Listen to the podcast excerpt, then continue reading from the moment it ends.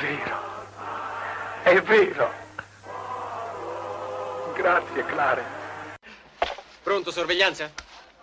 Buon Natale a tutti!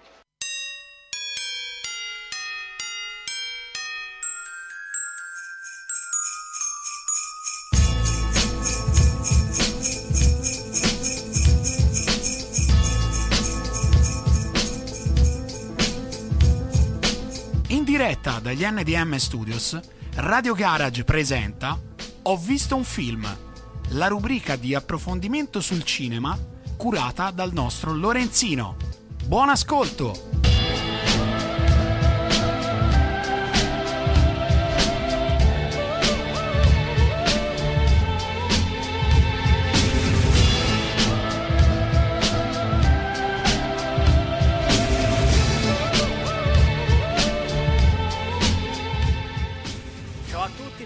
Bentornati, sono Lorenzino, sono di nuovo qui con voi e spero che le, le altre puntate abbiate apprezzato miei- le mie considerazioni. Come vedete eh, sono vestito di tutto punto per fare la bella eh, puntata sul, sullo s- bello speciale di Natale. Io e Andy siamo qui eh, con voi per farvi un pochettino di compagnia e di parlare un pochettino di cinema in ambito natalizio. Come vedete ho la mia bella magliettina brutta, si chiama così la magliettina dei Beatles e il berre- berrettato da Babbo Natale sono oggi. E parliamo un pochettino di cinema. Andy, se vuoi dire qualcosa a te. Eccomi qua anch'io, buonasera a tutti, benvenuti all'ascolto di Ho visto un film, il nostro Lorenzino oggi ci delizia con questo outfit, per usare un termine, termine in voga fra i giovani di oggi. Eh, Faccio apposta queste Però cose. sempre io voglio, voglio anche puntualizzare il fatto che insomma una maglietta brutta, perché si chiama la- così la maglietta, la- la- il maglione Di Natale. Natale, che di solito ha le renne, cervi, eh, cose comunque... Siamo in radio. E qui invece siamo in radio e quindi insomma una maglietta del genere con i Beatles eh, di Natale io, io sinceramente non l'avevo mai vista però insomma eh, è una cosina anche abbastanza particolare e ricercata. Quindi bravo bravo Lorenzino. Grazie Andy, eh, beh, io sono sempre attendibile per queste cose, vero Andy? Allora, dunque, io volevo fare delle puntualizzazioni, intanto saluto tutti quelli che mi ascoltano, saluto tutti quelli che mi seguono. E volevo precisare che ho scelto sei bei titolini, eh, della quale cinque bei capolavoroni, quindi ci starò un bel po' a ragionarne, e uno che è veramente un cult, però sono tutti, tutti dei bei film e non sono tutti a sfondo natalizio, ma non sono tutti natalizi come si suol dire natalizi, cioè sono, ci ho messo un bel action, un bel thriller, un bel horror, ci ho messo un pochettino di tutto in maniera da coprire i vari gusti e i vari generi. E, i va- e sì, p- p- a livello qualitativo più o meno stavolta è altissimo, però comunque sono tutti dei, dei filmoni. Siamo ad alti livelli in questa puntata In questa puntata sì, è difficile scegliere... la ricorrenza Eh. insomma è di quelle importanti Eh, ci ho messo un po' di tutto. Eh, dunque, allora, eh, vuoi dire qualcosa a te, Andy, o si può partire? no possiamo partire Possiamo con partire. la prima pellicola Allora, la primissima pellicola ci si sposta, cioè non ci si sposta in realtà perché si parte, eh, però si va in America. Eh, si parla di un cult assoluto, un super cult famosissimo, nel 1985. Eh, un film, questo qui non è il capolavoro, ma è un film ben, ben fatto, molto bello. E il titolo originale lo dico già subito, così almeno si va proprio sul, sul Natale più, più totale. Il film è La vera storia di Babbo Natale, titolo originale Santa Claus, del 1985 di Jeannot Swark. Allora, Jeannot Swark, nome improponibile ma al solito, è un regista eh, di mestiere che mh, aveva fatto nel passato eh, il, secondo capitolo della celebre saga dello squalo di Spielberg, il secondo è suo, lo squalo 2 è suo per il sottoscritto, lo squalo 2 eh, non è neanche un film così orribile come dicono, è un film sulla sufficienza buono, insomma comunque di mestiere fatto bene, ricalca totalmente il primo film, un po' la, la versione brutta diciamo del primo film è identico, però eh, manca la mano sapiente di Spielberg che si vede, poi farà appunto la vera storia di Babbo Natale e il nostro Swark finirà in sentieri televisivi terribili, secondo me, e farà Ecco. due o tre episodi, tutti ama- amate, io non tanto, Grace Anatomy, eh, due episodi, cioè mi dispiace, ma non perché la serie, perché lui è- un bel regista, andare a rifinire Grace Anatomy è un po', un po' patetico, via, nel senso mi dispiace per lui, insomma, nel senso poteva andare a fare qualche altro bel film. Comunque parliamo appunto di questo, la storia di Babbo Natale, che è interpretato da David Huddleston, da Dudley Moore e da John Lithgow, ed è la storia vera e propria di Babbo Natale, vera e propria la più natalizia totale. Ed è la storia appunto di questo Klaus, che è questo tizio con la barba, mm, un po' col panciotto, eccetera, che va a rifinire nel, nel mondo degli elfi, dove diventa proprio Babbo Natale, comincia a portare i doni, eccetera, finché un giorno però purtroppo, eh, diciamo così, ehm, il, il suo, cioè passano gli anni, fanno le varie cose, ma cominciano ad essere un pochettino obsoleti e vogliono rinnovarsi e dicono, bah, scegliete chi di voi diventerà capo assistente e come al solito vince di nuovo Dudley Moore, che è questo patch, questo bambuccione, che però eh, consegna diciamo dei, dei doni un pochettino eh, come si dice usurati e viene non è che viene cacciato però viene sostituito e lui se ne va dal Polo Nord e va a rifinire a New York da questo mega riccone da questo BZ mi pare che si chiama che è John Lithgow personaggio molto bravissimo secondo me che ci ha regalato dei- delle pellicole da De Palma cioè un paio di capolavori blowout e doppia personalità cioè è un mostro era questo qui che qui fa la parte di questo capitalista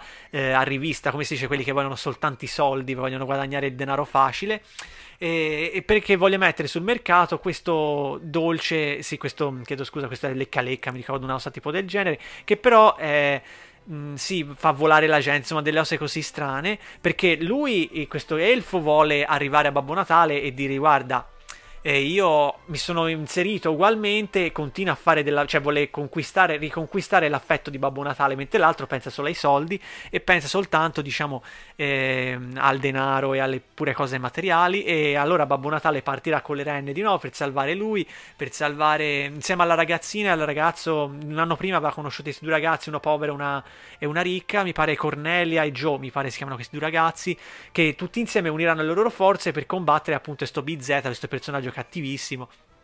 È un pochettino. ehm, un, po', un, po', un po' goffo, eh, questo personaggio. Cioè, cattivo, però per modo di dire, chiaramente è una Un storia po' natalizia. grottesco, diciamo. Sì, è un personaggio un po' così, insomma, però non è, ca- cioè, non è cattivo totalmente, è un film sempre di Natale. Allora, ci tengo a dire una cosa, allora, dal momento che ho detto queste cose qui, sembrerà a tutti voi il film più demenziale del mondo. No, è un film molto bellino, funziona benissimo, ho detto non è un capolavoro, è un film sulla sufficienza buono, però eh, la trama è questa qui, però vi posso garantire, io sono parecchio fiscale per il cinema, nel senso, cioè, se no, se non mi convince lo dico e come. E se un film ve lo consiglio vuol dire che non è proprio così malaccio, diciamo la verità. Però ci ho voluto mettere anche un filmettino proprio in stile proprio totalmente natalizio che ricordi il Natale e per aprire eh, non vedo cosa chi è Babbo Natale e ci metto proprio la, la storia La storia principale di Babbo di Babbo Natale. Fatta con cioè diciamo non è proprio quella vera quella vera sarebbe un'altra dicono i Lapponi quella del demone insomma quelle cose lì no, che ci hanno fatto due film peraltro così li dico Sì, sì. Eh, ci hanno fatto due film li nomino ora Rexports di eh, il nome del regista c'ha un nome stranissimo e, e, e Krampus che è la storia appunto del demone de- de- del Krampus Un regista che corre poco, va bene, allora detto questo possiamo andare avanti. No, no, non è il regista, è il nome del film. Ah, ecco, È il nome del film che è, il corre fi- è un poco. film che corre, Corre poco. poco il film. Dopo pochi passi, un Krampus. Vabbè, Facciamo due passi, capito. Andy? No, e perché? Grande. No, va bene. va Andava bene. detta. È una cosa, sì, infatti, no, detta questa, veramente abbiamo, cioè, se prima eravamo a livello altissimo, ora siamo scesi. Tutti si scollegheranno. Esatto, esatto. Qui avremo un crollo di ascolto già, eh, già lo sappiamo. Allora, eh, bene, no, io scusami, ti ho interrotto con questa battuta. Andiamo avanti, riprendi il. Ma in teoria questa qui è la fine, cioè tutto, tutto corre con loro due che vanno a- con questi 3-4 personaggi che vanno a salvare questo elfo che, che deve, che mettono sul mercato questo dolce che crea un pochino di problemi, insomma una cosa del genere, loro devono combattere contro questo capitalista. Questo qui è la storia semplicemente e nient'altro, questo qui è la storia. Esatto. Allora, io prima di, andare, prima di andare con la prima canzone voglio salutare anche gli amici che sono collegati dalla pagina di Telemonte Catini perché Ah. siamo in, in collaborazione, quindi un saluto a Vittor Ugo e Samuele. Ciao. Tra l'altro Samuele è uno dei nostri, uno dei nostri speaker. Se è quello che penso io, è una persona molto brava a livello di rock, è lui? È lui, è lui, è Ok. lui. Anche perché se no non farebbe la trasmissione che si chiama I Wanna Rock. In onda tutti i venerdì dalle ore 18 con Samuele Ghiselli e tutti i suoi ospiti inerenti ovviamente al mondo rock. Che assist che ti mando, Andy. Mamma mia, sei, sei meglio di Zidane. Allora, andiamo con eh, la prima canzone in scaletta, una canzone ovviamente super, super natalizia, Christmas All Over the World.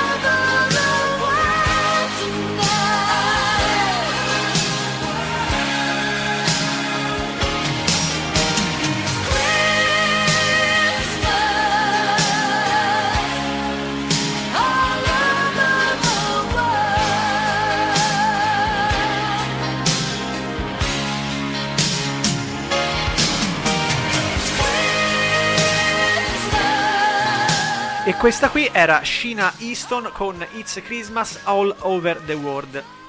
Canzone, non so se è famosissima, però io la adoro, l'ho conosciuta tramite questo film, che è la colonna sonora del- della la parte finale proprio del film, che, che avevo nominato prima, ossia La vera storia di Babbo Natale, di Jeannot Swark, 1985, lo rinomino per sicurezza, se non l'avevo detto prima. No, mi, mi pare che l'avevi detto. L'avevo detto, ma io sì, sai, lo vabbè, ri- per lo essere sicuri, ridiciamo. Per essere sicuri ridiciamolo così non facciamo errori.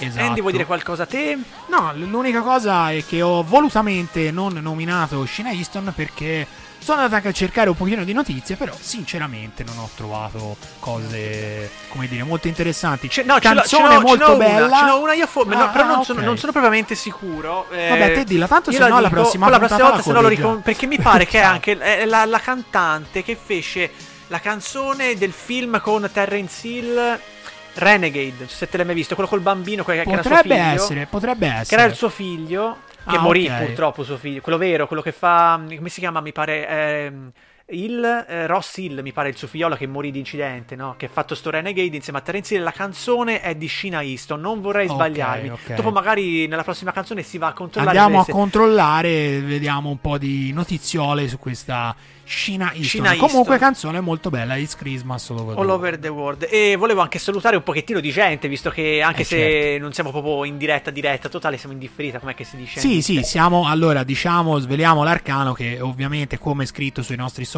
come abbiamo detto sulle nostre pagine, Mm. non siamo in diretta questa sera, siamo in una eh, sì, si chiama diretta live video, però non è una diretta live, ma è un, un video che abbiamo registrato qualche giorno fa io e Lorenzo, quindi ci vedete, eh, potete commentare, ci potete dire le cose, Sì, sì. poi nella prossima puntata ovviamente vista assoluta, ovviamente. vi si deve. risaluteremo poi come si deve e tutto, però purtroppo eh, vista la, il vigente di PCM e tutte le regole abbiamo deciso per non così. cambiare l'orario di messa in onda di Ho visto un film di eh, registrare la puntata. Invece per altri programmi abbiamo deciso invece di anticipare la messa in onda e rimanere in diretta, per esempio come con Clap Your Hands del nostro Enzino ogni giovedì sera, sempre eh, qui su Radio Garage, però non alle ore 21, ma l'inizio sarà anticipato alle ore 20 e 30.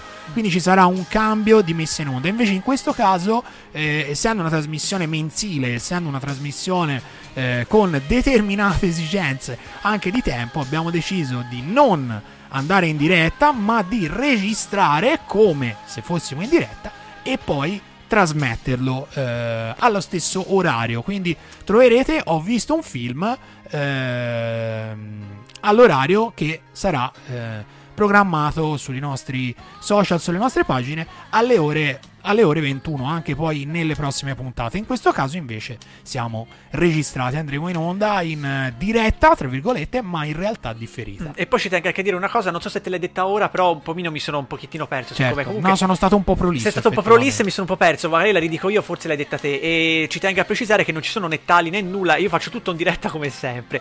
Cioè, io le, le- le cose non le voglio, anche, anche le cose sbagliate, le cavolate che dico, le vo- ce le voglio, Andy, Vabbè, sappilo. se devo tagliare le Eh, cavolate, allora facciamo eh, 20 perdiamo tanto, del nostro, il nostro programma è molte cavolate. No, di due ore diventa di 20 minuti, quindi è chiaro, come questi Esatto. siparietti qua che facciamo... eh, Un po' come posso fare un aneddoto mio personale, che è troppo Vabbè, bello. vabbè. Quando, cioè, quando vedi Spartacus, che è una serie che praticamente, non so se l'avete vista, è praticamente eh, seno nudo e sangue a propos. A, a- chiedo scusa. A go-go e, e dissero: Va da domani leviamo tutte le scene di sesso e tutte le scene di nudo e le scene di violenza. Perfetto, dura due minuti. Dura due Ah, minuti, ok. neanche. Perfetto, eh, perché è così. Comunque Eh, va sì. bene, eh, questa io la devo dire. Povero Batiato, me lo Povero tutti Battiato. Eh, insomma, ha il bello che è sposato con Xina. Però, Con Xina, sì, sì, sì, sì. Eh, Come, come si dice, se voi avete avuto delle fantasie su Xina, guardate Guardate Spartacus. Spartacus e saranno e- tutte realizzate dalla prima all'ultima. Esatto. Allora, eh, va bene, allora torniamo a cose un pochino più natalizie, Sì, diciamo. esatto. Torniamo alla nostra alla nostra amata puntata del Natale. Nostro ho visto un film eh, non abbiamo detto Christmas Edition, no, speciale Natale. Natale, no, siamo in Italia, facciamo un pochettino cosa- di patriottismo. un po' di poi insomma con le scritte verdi rosse con la neve bianca insomma eh, il patriottismo c'è e c'è veramente a pacchi ok io Vai. direi di andare con Col secondo eh, film? con la prossima con la prossima pellicola, Pellicola. con il prossimo film Ok, che poi è la stessa cosa, pellicola e film. però Allora, pellicola fa più È più esperto, esatto, preciso. più qualificante Allora, io già, già ne ho parlato in un'altra. eh, in, in altri sentieri, in sentieri halloweeneschi, diciamo così, come dissi l'altra volta. Ma è tanto. Però ne parlai brevissimamente, lo dissi, no? E come vedete sono di parola. Parliamo approfonditamente di uno dei super capolavoro e super cult del Oh. 1993. Del grandissimo, grandissimo. Qui non alla regia, però diciamo in un certo senso di sì, del grandissimo Tim Burton. 1993 è The Nightmare Before Christmas, titolo originale Tim Burton's The Nightmare Before Christmas, dove però è girato, lo diciamo, di Harry Selick, regista di Coraline, lo dissi l'altra volta. Però diciamo che si vede comunque la mano e come Eh, del certo. buon Barton, è bartoniano fino al ma non solo la mano il braccio il, il braccio, il gomito, eh, il Barton. naso, il- le, le gambe, tutto, cioè c'è tutto dentro questo grandissimo film, il nostro Barton. Allora, Tim Burton, lo, ripeti- lo ripeto dall'altra volta, era un, eh, un regista, anche se qui non è il regista, però le voglio parlare un due secondi, l'altra volta lo nominai bene, eh, che ci ha regalato una quantità infinita di capolavori, da Big Fish a Sleepy Hollow a eh, la sposa cadavere dell'altra volta che nominai, insomma comunque ha fatto della bella roba. Voglio anche fare un appunto perché l'altra volta dissi, alla puntata di Halloween dissi una cosa errata. Aia. Aia. Non è non proprio errata, però diciamo Vabbè, una un'inesattezza, inesattezza. Sì, perché ecco. comunque cioè, è molto difficile essere proprio millimetriamente giusti. Nel senso, dissi che il, me- il mediometraggio era d'animazione, quello Frankenweenie. Dissi che era un mediometraggio d'animazione in gioventù, era live action. Peraltro c'era Shelley Duval, la. L'attri- attrice feticcia peraltro di Altman, però la- quella che fa Shining, quella che viene quasi sgozzata, che viene Ah, ok, ok, asciata, ok, ok. è lei, che c'è lei nel film, che è un mediometraggio non d'animazione. E inoltre dissi che Franken, che, chiedo scusa, la sposa cadavere era il terzo. In realtà in gioventù aveva fatto due, tre, non- numero non me lo ricordo, più di uno. Comunque diciamo al terzo, perché comunque quei tre, quattro, quelli che sono cortometraggi che fece, li fece insieme. Poi fece The Night Before Christmas come eh, creatore e come scrittura, eccetera. E poi fece La sposa cadavere come opera prima, a livello d'animazione. Quindi stavolta sono stato un pochettino più esatto, diciamo, questa volta. Comunque, eh, parliamo appunto di questo The Night Before Christmas del 1993, eh, girato, il, eh, diciamo, animato in live act- in, eh, chiedo scusa, ora dico una cosa dietro l'altra, eh, in stop motion. ehm, che sarebbe pu- pupazzetti Ecco, spiegaci un animati. attimo che cos'è Sì, lo stop, stop motion, motion. sarebbe praticamente questi pupazzetti animati e frame per frame prendono inquadratura, inquadratura, inquadratura, muovono il pupazzetto nel frattempo e lo, lo rigi- diciamo è così, è un'animazione un po' strana, apprezzatissima da myself, ma di molto perché è bellissima. Eh, la sposa cadavere, io lo dissi l'altra volta, qui mi, mi- mi distruggeranno tutti, ma secondo me eh, a livello di animazione è un pochettino meglio per il fatto che ha fatto i compiti dal 93 al 2005. eh, si vede che è andata avanti il mondo dell'animazione e basta perché poi per il resto il film è un capolavoro a entrambi cioè scegliere fra i due è impossibile secondo me cioè giri, gi- giri la ruota come si dice cioè ne scegli una a caso ti tappi gli occhi Certo. perché è talmente- sono talmente belli tutti e due è talmente cult che Insomma, scegliere è dove tu, impossibile ca- dove tu caschi, tu caschi bene. Parliamo un pochettino di The Night Before Christmas del 1993. Allora, capolavorone, e poi vabbè, Riselic farà la Coraline, però parliamo un pochettino della trama. Allora, eh, il ehm, allora diciamo che mm, il personaggio, il protagonista è questo Jack Skeletron, eh, nell'originale Skellington, ehm, che è questa specie di scheletro quasi appunto come suggerisce il nome, che un giorno per caso eh, tutti gli anni festeggiano l'Halloween, e però un giorno va a rifinire in questa sorta di bosco, in questo, questo, questo non so come chiamarlo, una specie di forest- fore- foresta con, con queste porte magiche dove ci sono quella della Pasqua, quella del Natale, quella dell'Halloween, quella eccetera, le varie festività. Nella- eh, lui va a rifinire in quella del Natale. Lo dissi l'altra volta, però eh, ogni volta che vado a rifinire in questa scena io vado, faccio sempre il solito discorso. Chissà cosa sarebbe successo se fosse andata a finire, che so, nel paese della Pasqua. Che cosa avrebbe fatto? Quali altre cose avrebbe fatto, nel senso. E va a rifinire in quello del Natale dove e vede questo paesaggio totalmente incantato, diciamo così, eh, dove tutti festeggiano il Natale in maniera felice, tutti allegri, tutti che prosperano, e la canzone è bellissima, e, e lui va a rifinire appunto, e dice, cioè viene ca- catturato dalla bellezza del Natale e dice quest'anno invece di festeggiare eh, Halloween festeggiamo un po' il Natale e decidono di rapire veramente Babbo Natale, Babbo Nachele, eh, che dicono loro, credevo avesse le chele, no? Eh, Babbo, Na- Babbo Natale, rapiscono il Natale, rubano il Natale come dice lui, la festività vera e propria e soltanto che inseriscono il- gli elementi di Halloween nel Natale, cioè inseriscono, eh, che ne so, mostri, spettri, roba del genere, in cosa che dovrebbe essere invece di to- torrone, panettone da noi in Italia, insomma, però insomma dovrebbe essere qualcosa di un pochettino più zuccheroso, insomma un pochettino più eh, festività natalizia. Lui ci inserisce veramente l'elemento dell'orrore e farà dei danni un pochettino altini alla gente, ai ragazzi, ai bambini, che quello che troveranno sotto l'albero sarà abbastanza fo- fonte di, di- di- di- non dimenticare, cioè non si dimenticheranno più di quello che gli regalerà probabilmente. Ora, scusami, Vai, prego, vai, se ti che interrompo. Vai, vai. No, un ragionamento, perché Sì. all'inizio della puntata hai detto che Babbo Natale, comunque, inizialmente la leggenda diceva che era una figura un po' demoniaca, una cosa del genere. Sì, il Che Krampus. questo possa aver ispirato anche Barton nella stesura di The Nightmare Before Christmas. Può secondo essere, te? la leggenda Lappone Faccio una domanda essere. molto alla Alberto Medori. Non lo Secondo so. te può averlo influenzato o no? No, non, non lo so, sinceramente può essere benissimo, perché cioè, sic- sicuramente, se- cioè, sicuramente Barton, per come è, è più interessato all'aspetto orrorifico del Natale eh, che quello del... Cioè lui ha sempre avuto questa sorta di, di- di amore verso il...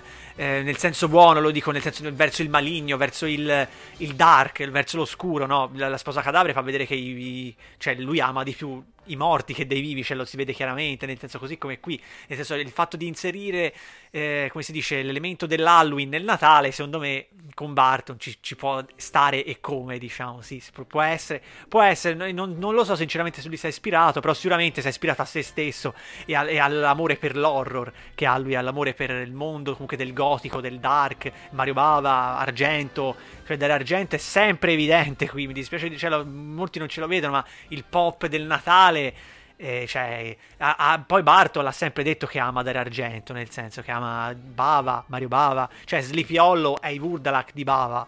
E basta, cioè identico, cioè per dire non solo, cioè Big Fi- eh, Fellini, Big Fish e Fellini, il film più felliniano dei più felliniani che però non perde l'identità dell'autore, come dico sempre io, bartoniano e felliniano.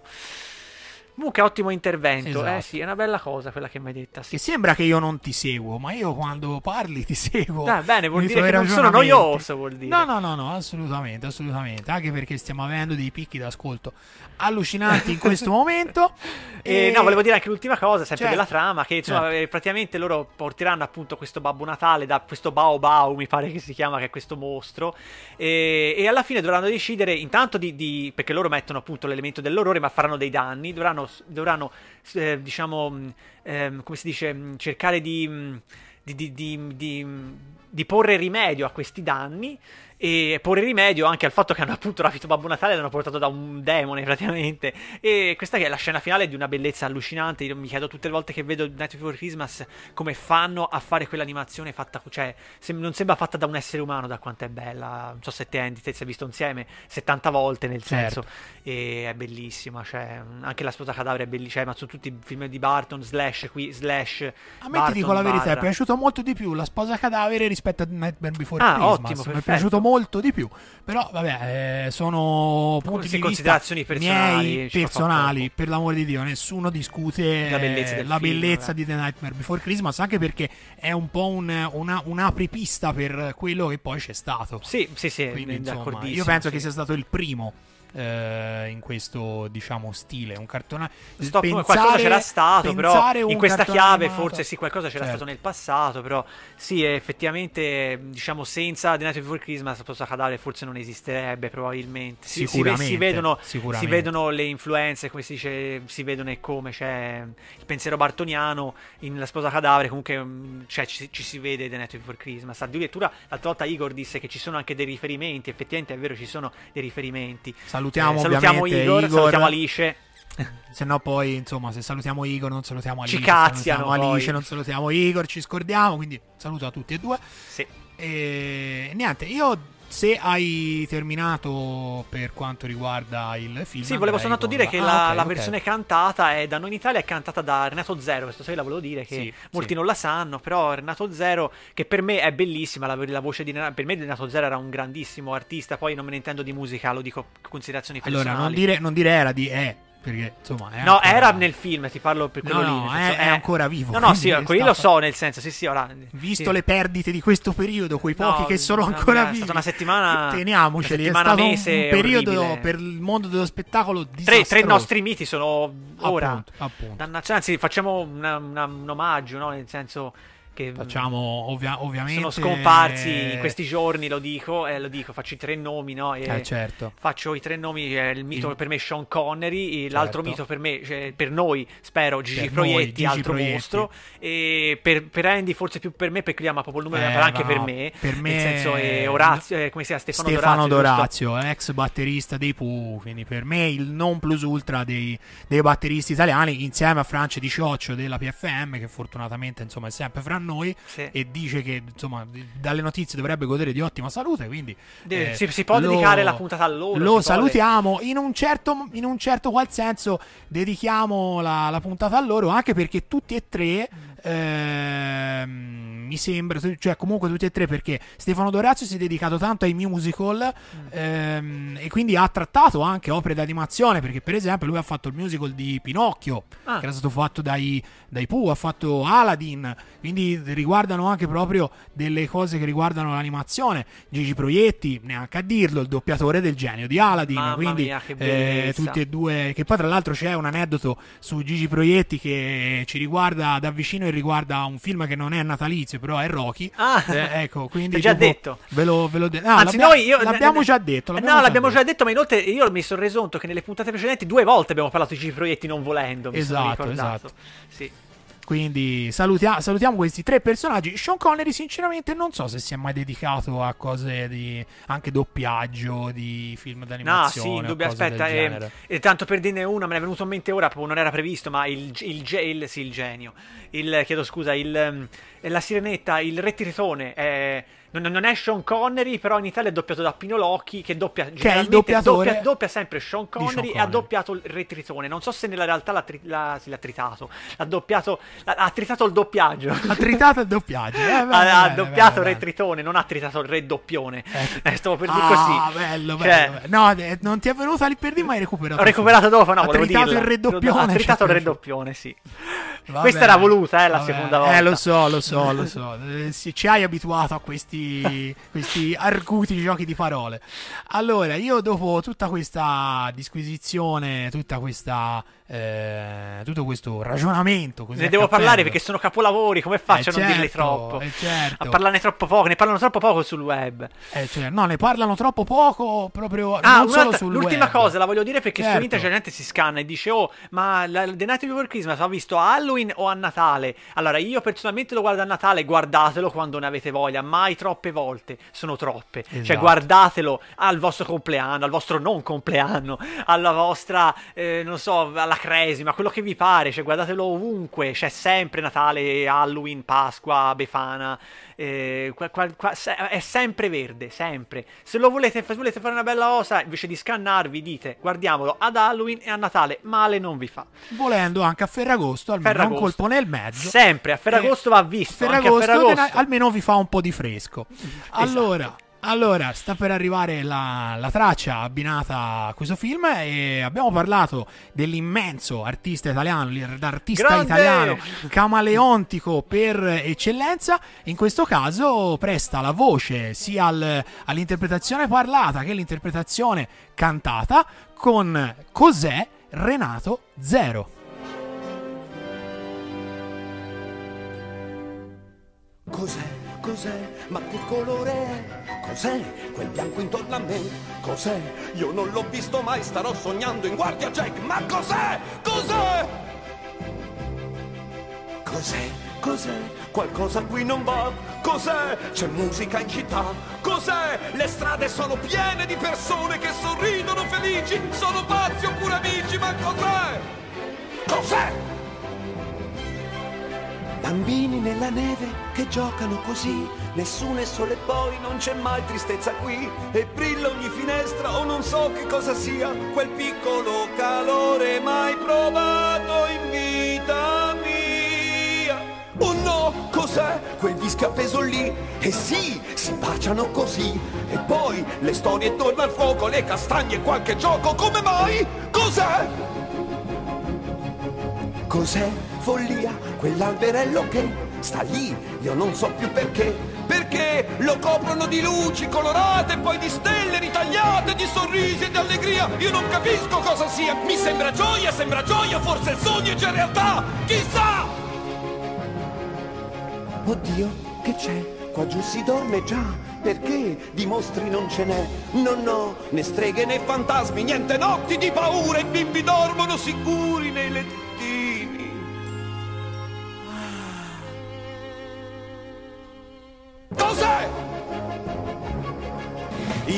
non ci sono e gli incubi mai più.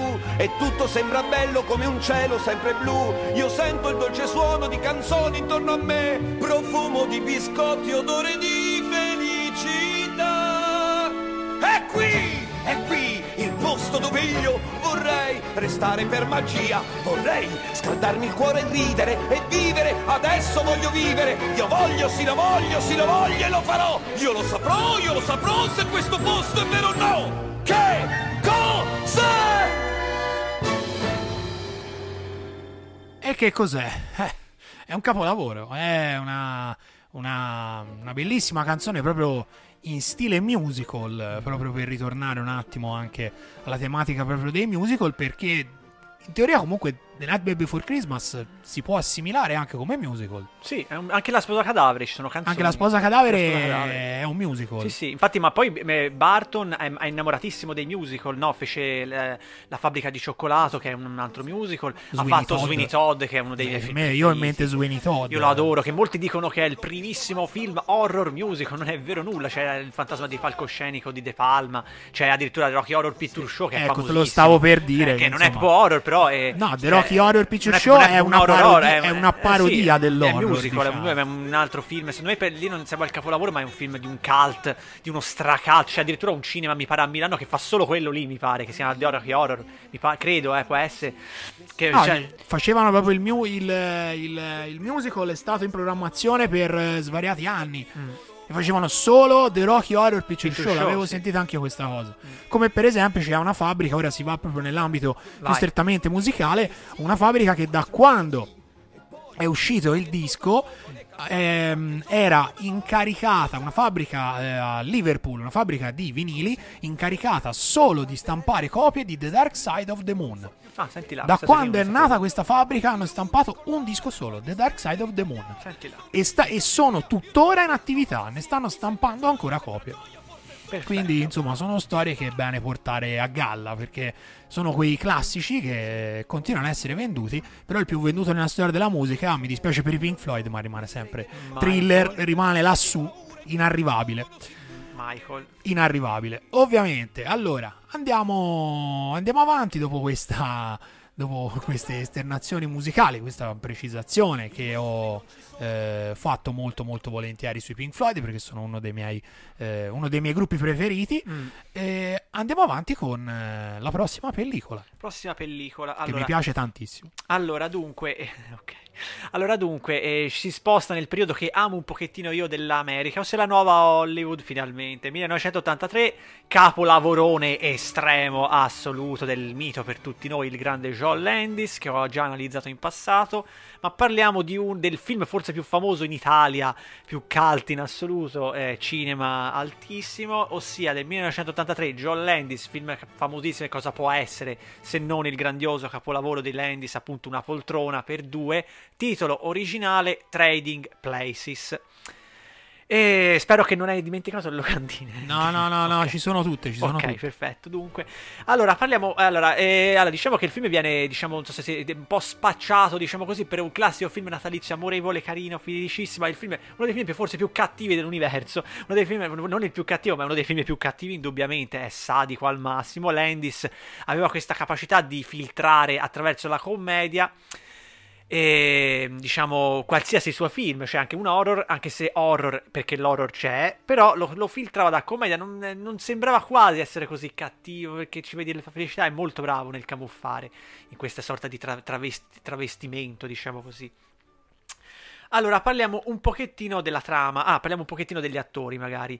Eh, allora, il film è interpretato da uno dei miei miti, che è il grandissimo Dan Aykroyd, uno dei Blues Brothers. E Io e Andy siamo due Blues Brothers. Io sono Elwood e lui è Jake. Noi siamo i Blues Brody. I Blues Brody, noi. siamo. Come Abbiamo due diciamo Brody e sempre. anche che sono il blues.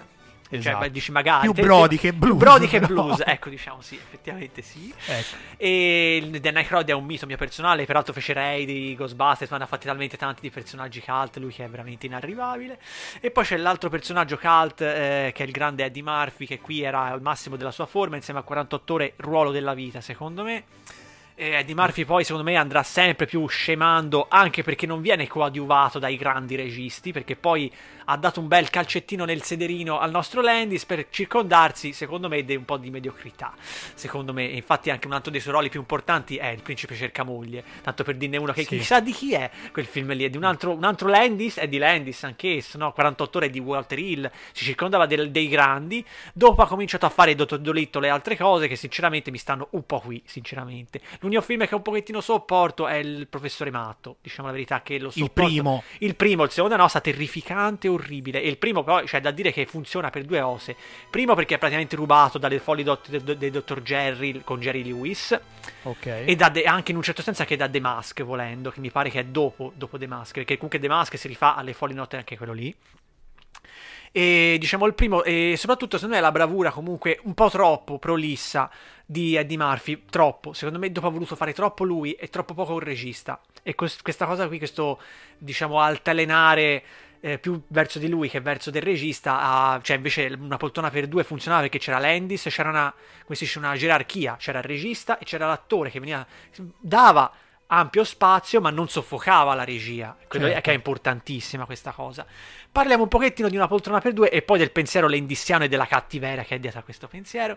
Allora, una poltrona per due lo conoscono tutti, la storia di questi due maxi mega ricconi, i Duke, che sono interpretati da Ralph, Ralph Bellamy e, e Donna Meche, Donna Mesce, non so come si pronuncia, che, si, che so- fanno appunto questi Duke, questi Mortimer e Randolph, personaggi Che che- nomi, ragazzi. bellissimi che sono cattivissimi. All'inizio cioè, sono veramente trattano il personale con una cattiveria te portami la macchina te cioè proprio, cattivissimi perché sono i ricchi no? Lì ce n'ha per tutti no? Ricchi poveri distrugge tutti. E sto film non è che è così eh, propenso verso la ricchezza e la- la- la- i, po- i poveri sono, boh, sono tutti un po' cattivelli diciamo questo film. Cioè mostra quasi la, la realtà diciamo Eh, comunque e questo, mh, questi due un giorno eh, dicono cioè vedono questo tizio che è di Murphy che rapina diciamo così che ruba questa valigetta diciamo così e, e che viene me- messo in galera. E loro fanno questa scommessa perché loro sono due capitalisti. Quello che fanno praticamente tutti, no- tutti i giorni con noi poveri comuni mortali i capitalisti continuamente fanno scommesse sui poveri diciamoci la verità.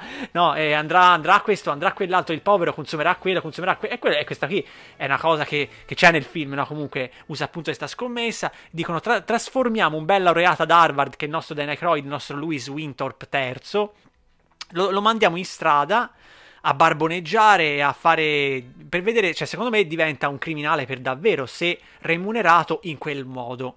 Prendiamo un criminale di strada e facciamolo diventare un laureato ad Harvard, il nostro Eddie Murphy, il nostro questo Billy Ray Valentine si chiama.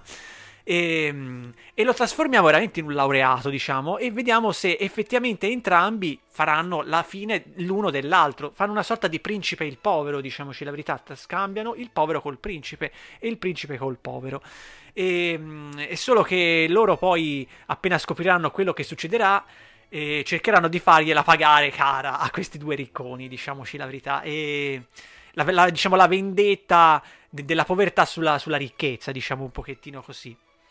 E, e l- lui praticamente, cioè questa storia qui, no? lui, che- Winthorpe che comincerà, Dan Aykroyd comincerà a veramente a diventare un criminale, a sparare, a, cioè addirittura si traveste da Babbo Natale e vuole fare una rapina, cioè mm, vuole fare tipo, cioè vuole incastrare Billy Rennie, mette la droga nel cioè farà veramente e verrà aiutato, eh, come al solito i, i poveri vengono aiutati da altri poveri, mai dai ricchi, e questa qui è una santa importantissima, no? viene aiutata dalla prostituta di strada, da Jamie Lee Curtis, lo dico, eh, tutti fanno gli ignorri, ma c'è una delle due, due scene fra le più belle di nudo che esistano nel mondo, la scena di lei che si tira su e mostra il seno, penso che tutti maschietti ci se la ricorda, è inutile fare i- gli ignorri, vero Andy? Eh, Si suol dire è inutile nascondersi dietro a un dito. Eh, Eh, lei insomma- c'aveva quella, era bellissima, Jamie Lee Curtis, lì sono un po' grezzo, però è vero. No, cioè- ma è vero, quando una, quando una, un'attrice è bella, deve essere valorizzata. Eh, eh. E inoltre Jamie Lee Curtis era un mostro anche a livello di, regi- di attrice, perché secondo me eh, ci ha regalato anche il personaggio di Lori di Halloween, eh, John Carpenter, altro Eh, nomettino. insomma, non uno preso così a E caso. lei, ma poi ha, fatto- ha lavorato con Cameron, True Lies, cioè, ma ne ha fatti talmente tanti, anche lei è attrice strepitosa, insomma c'è poco da dire, però era- aveva anche questa particolarità, aveva un corpo stupendo, e questo film Certo. lo mostra perché eh, Landis era uno di quelli che valorizzava, già Eddie Murphy fa ridere, facciamolo far ridere, eh, Dan Aykroyd è bravo, e facciamo, lei è bella, perché non mostrare tutto? E Landis era così, Eh, io amo la nuova Hollywood anche per questo, si sappia, tutti noi amiamo Certo, cercava, la nuova Hollywood cercava di mettere in mostra Quelle- le- quello che di buono, di valorizzare quel che di buono poteva avere un attore o un'attrice nel caso non solo della bellezza fisica ma anche proprio della bravura nella recitazione. Sì, infatti... Ora, no- non facciamo proprio un discorso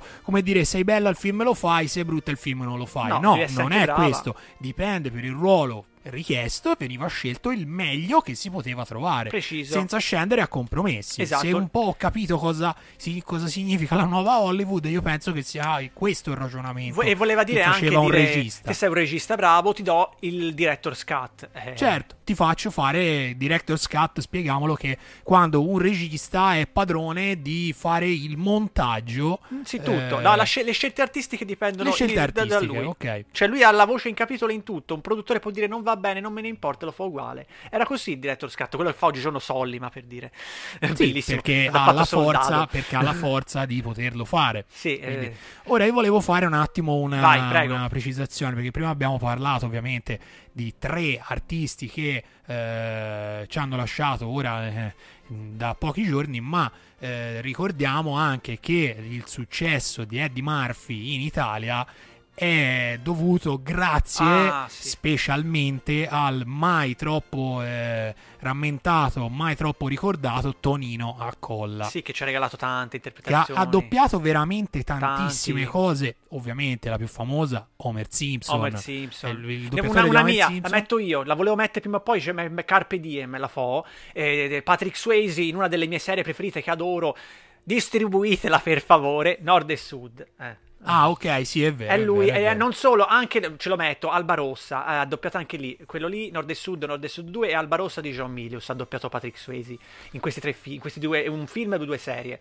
Sì, eh, guardatela Nord e Sud e porta via. Ecco, detto proprio, detto proprio. Guardatelo e porta via. Cioè, Sì. il- il- quando- No, molti mi scrivono che mi garba quando io faccio queste cose Sì, sì, alla toscana, perché dice sono, parlo il linguaggio del popolo, come si dice, no? Faccio discorsi un po', sì, non è che fa tanto spocchia. Anche via. perché noi facciamo parte del popolo. del popolo, sì, non siamo, non, non giusto- siamo, non siamo i due Duke, chi diciamo. ci ascolta, chi ci ascolta è gente comunque con, con- a parte chi magari qualche esperto di cinema, però per portare le competenze del cinema anche al pubblico medio, Sì, diciamo, no, che bene, bene. magari non sa che cos'è un director's cut, ora Eh, io lo spiego sa, io. ora lo sa. Mm. Eh, non sa che cos'è la nuova Hollywood, eh, glielo spieghiamo, ogni Esatto. puntata lo rispieghiamo Sì. sempre, però approfondiamo l'argomento sempre su In questi giorni eh, mia madre mi ha fatto, ma parlerai di nuovo della nuova Hollywood? Allora vedi che funziona. Ma dai, eh, vedi, la facciamo ritornare. Ciao mamma. Ovviamente, ciao, la facciamo ritornare un po' nei cuori. Questa magliettina non so perché gli piacerà. Eh, ma dai. Salutiamo Vanna, ovviamente, perché è una delle. Diciamo, lei è la, la capostipite dei fan dei Beatles in tutta Italia e nel mondo. penso. Sa cose che nemmeno loro sanno. No, sì. Eh, lei ovviamente potrà andare tipo nel viso a Ringo e dire ah bello quel disco che hai cantato eh." e Ringo la guarda e fa ah perché io ho cantato questo disco non me lo ricordavo grazie Vanna Sì. quindi sarà una scena che potrebbe potrebbe ipoteticamente I fan dei Beatles adesso si sta accadere. che sta, andranno tutti via. esatto esatto esatto no rimarranno perché vorranno sapere dove hai comprato quella bellissima maglietta Esatto, infatti l'ho fatta anche apposta per queste cose. Detto questo, siamo anche una radio musicale, quindi andiamo con la prossima traccia musicale con Darlene Love All Alone in Christmas.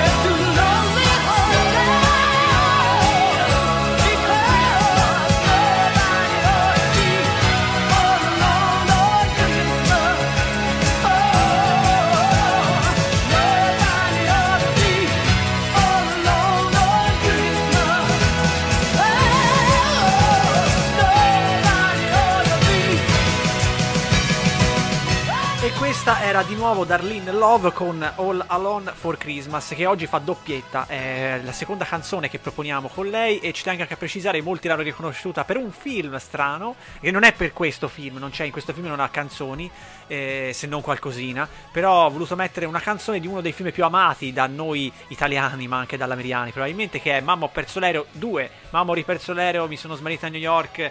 Eh, titolo originale Home Alone Lost in New York di Chris Columbus 1992, no, il primo del 90, il secondo del 92. C'è questa scena, la scena in cui mm, Mi- eh, no, Mickey, come si chiama? Eh, la- eh, P- no, eh, Kevin, oh, Kevin, Kevin, Kevin. McAllister va a visitare le Twin Towers, le, eh, che è l'Empire State Building, insomma va a visitare un pochettino di tutto va sul taxi, eccetera. Insomma, la scena del Babbo Natale gigante, insomma, le, le ricorderete. Mi sono anche dimenticato di parlare del pensiero lendissiano, che lo dissi l'altra volta e che è importantissimo, no?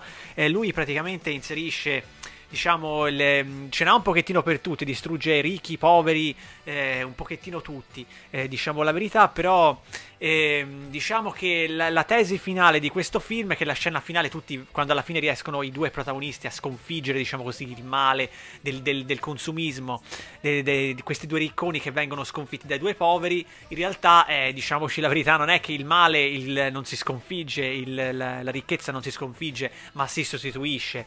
Cioè, praticamente loro semplicemente prendono il posto dei due. Non è che, non è che loro sconfiggono loro e diventano brave persone. La scena finale di loro alle Hawaii che fanno che c'è Dan Aykroyd che li fa Eddie Murphy. Te la godi Billy Ray questo è solo l'inizio voglio fare altri soldi pensano loro sono- si sono semplicemente trasformati in quei due che erano i prima e loro sono, cioè, si sono scambiati di ruolo questo gioco scatologico diciamo così no? questo entra te e esci te insomma eh, te prendi il potere e lo, lo- erediti te insomma diciamo è un pochettino così il pensiero di Landis è cattivissimo uno dei film più spietati nel senso che non, tutti quanti vedono la scena finale ma la scena non è per niente la scena Non è un lieto fine. non è un lieto fine è un Assolutamente. fine- è cattivissimo cioè eh, loro alla fine diventano cioè noi siamo lì che facciamo il tifo per loro finalmente andranno, andranno in mani buone questi soldi no? I soldi trasformano le persone e le fanno diventare quello che c'è la scena che fa cioè vediamo il maggiordomo Dan Olmeliot, anche lui scomparso. Dan Olmeliot che ha- lo ricordano anche per Marcus Brody di Indiana Jones. Ecco, diciamo anche questa cosa qui. Lui che fa Coleman, che fa questo maggiordomo, che alla fine ha il maggiordomo, però intanto questo Eh, certo. maggiordomo. Che fa Dimitri, portami da B. Eh, insomma, però anche te hai ereditato, eh. Insomma, ti sei imborghesito, come si dice, sei andato al, al palazzo. Ti sei, Certo. ti sei trasformato anche te in quei due ar- arrivisti, in quei due capitalisti dell'inizio. Eh, questa qui è, eh, Landis fa questa denuncia ampia, la società americana è mondiale, tutto il mondo funziona così e noi poveri diventiamo ricchi, man mano che ci si avvicina sempre più alla ricchezza, diventiamo Come i ricchi. Come i ricchi, cioè, non, diventi- solo, non solo ricchi, ma diventiamo come i ricchi, se non peggio. Sì, diventiamo come quelli che alla fine stanno al palazzo ora, nel senso, e domani quelle persone. Infatti, chi è che aiuta i poveri? I poveri, cioè chi è che aiuta la prostituta? Il maggiordomo aiutano i due. Però i ricchi no, e si vede che c'è lui che chiede uno spicciolo, lo, lo piglia a ca- a cazzotti all'inizio, ricordo. cioè eh, lo piglia a male parole, insomma. E invece Billy Ray all'inizio, che è questo, questo anche la- una cosa che mi è piaciuta tantissimo, che ci hanno messo eh, l'elemento del bianco e del nero, che secondo me questa è una tesi anche mia, è che ce l'ha Landis, no? che mettono appunto eh, lui che è Certo. uno di colore. una- Però secondo me, eh, anch'io l'ho sempre pensata così, non è una questione di colore della pelle, è una questione di inserimento sociale. Cioè Quello quando, ti quando, quando dire. Billy Ray diventa, è sempre di colore, eppure tutti eh, gli, gli leccano il posteriore, lo- se lo arruffianano, com'è sta cosa? Allora no, allora Landis aveva visto giusto secondo me. Eh, Detto in una frase, la ricchezza non conosce razza. No, esatto, ma questa io la È penso anch'io. Noi se vediamo, noi per la strada, se vediamo uno che chiede due spiccioli, che sia di qualsiasi, cioè noi lo mandiamo a quel paese, se vediamo uno del giocatore dell'NBA, eh, ci garba però, eh, di è Murphy. successo ci anche, garba Will Smith. È successo Eh, anche a Forte dei Marmi che un, eh, non, ricordo chi era, però un, un ragazzo aveva messo una fotografia. Eh, questi qui di colore che vengono in Italia, eh, vedete fuori dai negozi, comprano roba firmata.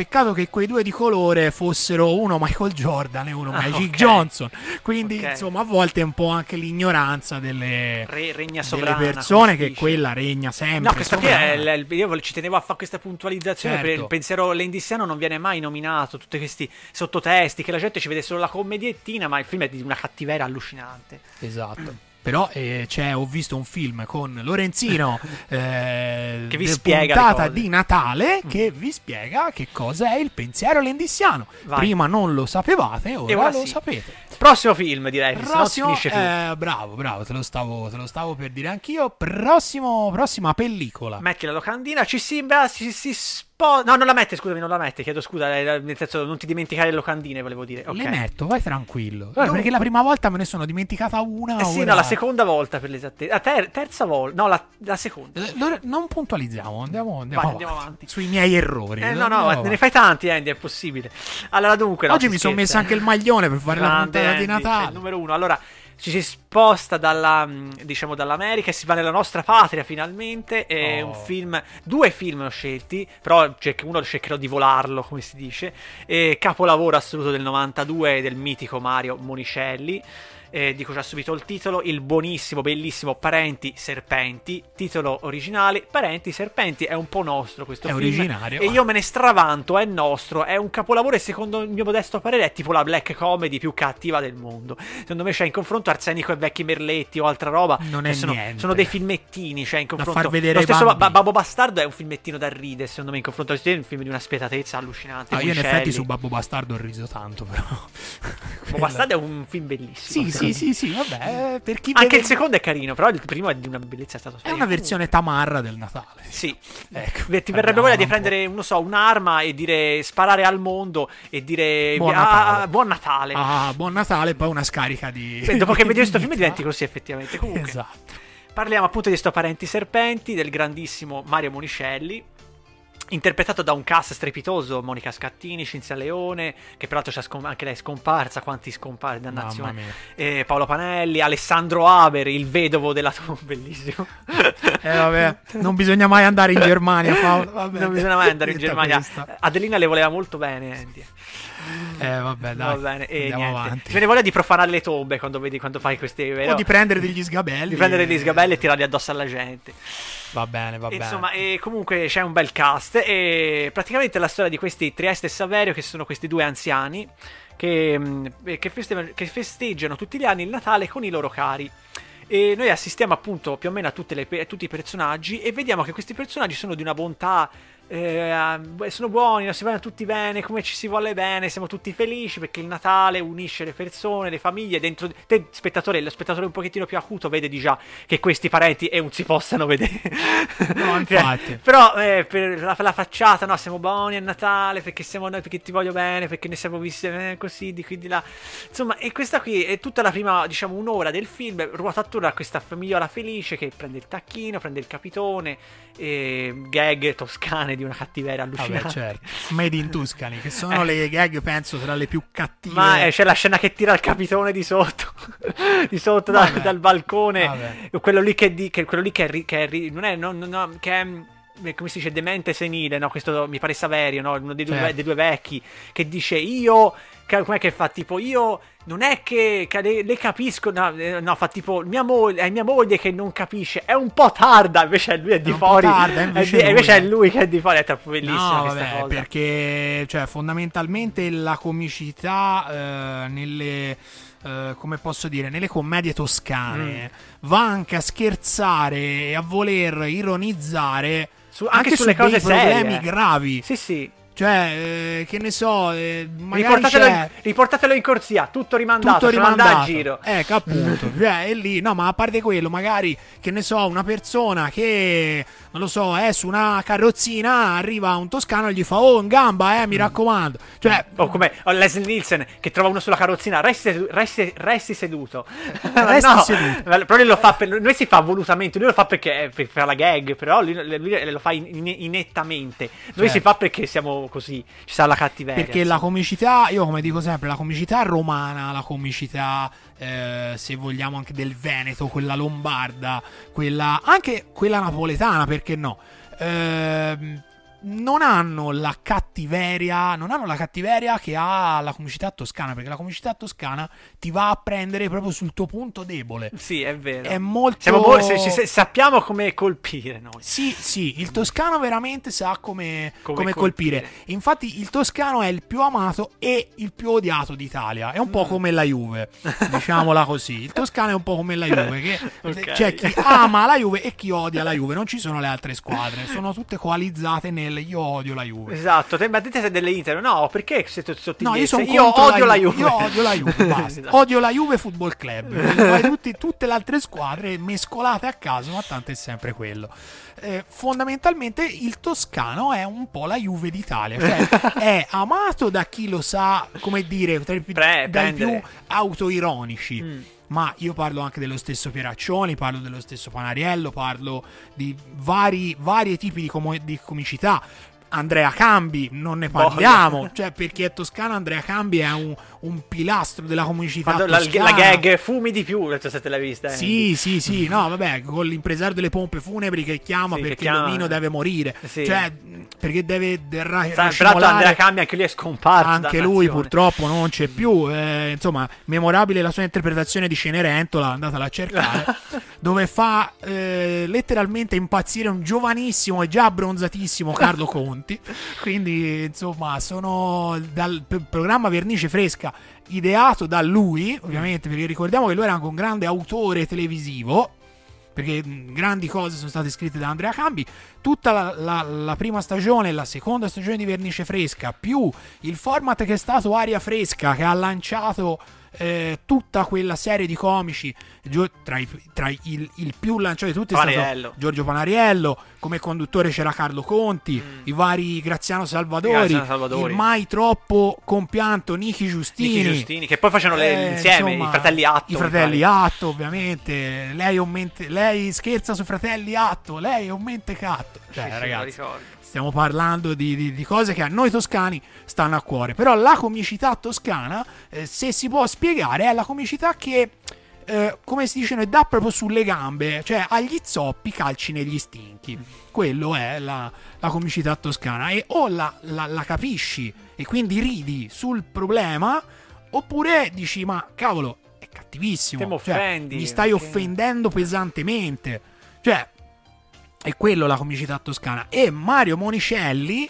È un grande esponente di questa di quest'arte. Non ha mai avuto paura di essere cattivo. No, no. Diciamola. E di essere anche così. realista, perché comunque questo film è anche realista. eh. Comunque, allora, voglio continuare il film perché, Certo. perché beh, siamo, cioè, stiamo, eh, cioè, ho parlato della parte felice, no? Poi vanno in chiesa, bellissima la scena che vanno in chiesa, che loro stanno per andare a fare, come si chiama, la comunione, cioè a espiare i propri peccati, fanno Certo. la processione e se senti il vociare delle persone che dicono la cattiveria di tutto il paese, oh, quello lì, face- scena per esempio, che lui era anche uno che andava contro, faceva, quello lì faceva tanto il comunista e ora è andato al partito socialista, quello lì che dice, eh, quello lì è un raccomandato, ma te senti tutte, tutte- tutti che stanno i cavoli di Però tutti. tutti in processione. Tutti in ovviamente. processione e poi dopo si, si vanno anche a confessare, cioè di una Esatto. catti- hanno già Che alla- peccato. Alla, base della confessione ci deve essere il pentimento che puntualmente È non troppo- era bravo a fare questo, cioè che dice quello lì, Esatto. eh, quello lì perché è un raccomandato, perché lui conosce quello, perché se non entrava, Eh, no, certo. perché lui lo sa che c'ha, quello lì è, eh, eh, è omosessuale, lo dicono in una maniera perché Monicelli diceva le parole come si deve, lui è, Certo. è così, diceva lui è così, e, beh, si- tutte le cattiverie escono fuori e poi il giorno dopo, il giorno dopo c'era la vigilia, tutti felici, no? Il giorno dopo si dice scoppia la bomba, i due Esatto. anziani dicono guarda, eh, noi non ce la facciamo più, eh, qualcuno di voi ci deve tenere.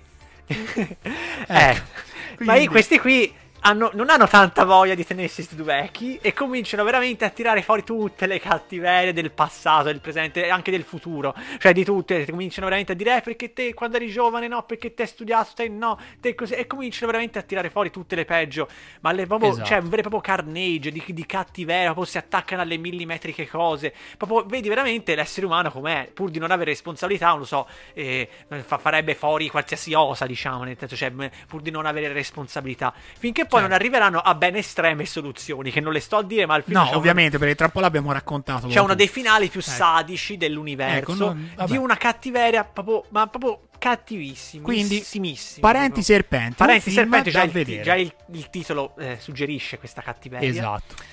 E no, l'ultima cosa che la dico la devo dire, no? Quando c'è Certo. la scena eh, che è uno spoilerino, è troppo bella, cioè farvi capire fin dove arrivava Monicelli, non aveva paura di dire quelle parole, per quella sto, no- non che lo devi usare così in maniera stupida, ma per quella scena lì serviva quella parola, quando c'è la scena di Haber che, che si, che si dichiara omosessuale e a un certo punto eh, mi, fa, mi fanno loro, ma come ti sei accorto di, questo- di questa sua, tua diversità? E fa, a un certo punto mi sono accorto che mi piaceva il C e lo dice. Eh, vabbè, e io eh, ero lo lì, dice. ho fatto grande Monicelli. Oggigiorno mai, oggigiorno mai, eh, No, ti capita ma oggigiorno. che- ma- Eh, io ero lì, ho fatto cavolo, grande Monicelli. Dove sono queste pellicole? Dove sono finite? Prego, Andy, se vuoi dire qualcosa. Eh, vabbè. No, io direi che dopo tutta questa, diciamo, eh, parte grezza del pensiero umano, Mm. Andiamo a finire su un film un pochino più leggero. Sì, ho messo due più filmettini. leggero. Questo qui lo, lo nominerò un pochettino più, eh, più me- meno, perché ho già parlato di due film. eh, abbiamo avuto in studio anche. i- sì, Certo, sì, abbiamo avuto al telefono uno dei uno dei, protagonisti. dei protagonisti di questo film. eh, forse i due più famosi sono loro due. Lui è, dico il nome Jerry Calà e il buon Christian De Sica che ci regalano nell'83 il, il- il primo vero e proprio eh, cinepanettone della storia, ossia il buon Vacanze di Natale 1 dell'83 che io personalmente tutti gli anni me lo guardo perché no, mi ci diverto, c'ho il mio bel DVD, me lo guardo perché comunque la commedia all'italiana è anche questa, che mi piaccia o meno, eh, devo, devo accettare eh, anche queste cose, nel senso io non amo tantissimi cinepanettoni, l'ho sempre detto, ce ne saranno quattro che guardo volentieri, eh, gli altri un po' meno, nel senso... mh, Lasciano un po' il tempo che sì, trovano. nel senso, cioè, poi, cioè, io sono più per Parenti Serpenti, lo adoro. Questo qui è un film che ci sono cresciuto, lo guardo tutti gli anni. Però niente di. Cioè, lo so che non- cioè, sono consapevole del fatto che non è che si sta parlando di un capolavoro, si sta parlando di un cult, che è sempre comunque qualcosa di apprezzabile. E parliamo appunto del primo Vacanze di Natale dell'83, che è la storia appunto di questi. delle classiche gag e siparietti, no? Faccio nomi, no? C'è Jerry Calà, Christian De Sica, c'è. ehm, Claudio Amendola, c'è la scomparsa purtroppo Karina Huff, che tutti la ricordano per Susan eh, di Sapore di mare, per la, l'inglesina. Che anche qui fa la parte di un'inglesina che si innamora di Claudia Amendola, che secondo me è la storia più bella, cioè la- quella più interessante. E poi c'è, insomma, c'è Amendola, c'è un bel, insomma, comunque il cast, i soliti eh, interlenghi, com'è che si chiama? I soliti, poi, come si dice, quelli che fanno da, da cornice, no? Il grande Mario Brega, grandissimo, Esatto. no? Attore feticcio che lo metteva sempre Sergio Leone, tanto per dire un nomettino, no? Che qui fa una parte che fa il babbo di Amendola, che, che- che- è romanaccio, è bellissimo, no? Che, che- che arriva tutto, è bellissimo. Insomma, comunque, e qui ci sono, c'è la, la- la frase più, più intelligente del Natale, quando c'è Garrone, no? Riccardo Garrone, anche lui scomparso, che fa anche questo Natale se lo siamo levati dalle scatole. Non lo dice, ma lo dice in un Ecco, altro no, modo. lo dice in un modo un po' più colorito, modo, un po' più bellino e anche più realistico, diciamo Eh, certo, anche perché tutti, quando arriva il Natale, pensiamo a... Ah, che bello, è "Oh, finito." Che bello, è finito. Eh, diciamo. Però, insomma, no, vabbè, io- poi c'è anche chi ama il Io amo il Natale, io amo il Natale, infatti non mi torna, lo, lo vorrei il giorno dopo lo rivorrei, però eh, vabbè. Quest'anno un po' meno, siamo un Eh, pochettino vabbè. persi la voglia di Natale. Ora però, dimmi un po', in que- è in questo vacanze di Natale che c'è la famosissima scena di Doggy che arriva all'albergo. Di, do- di, scusami, di?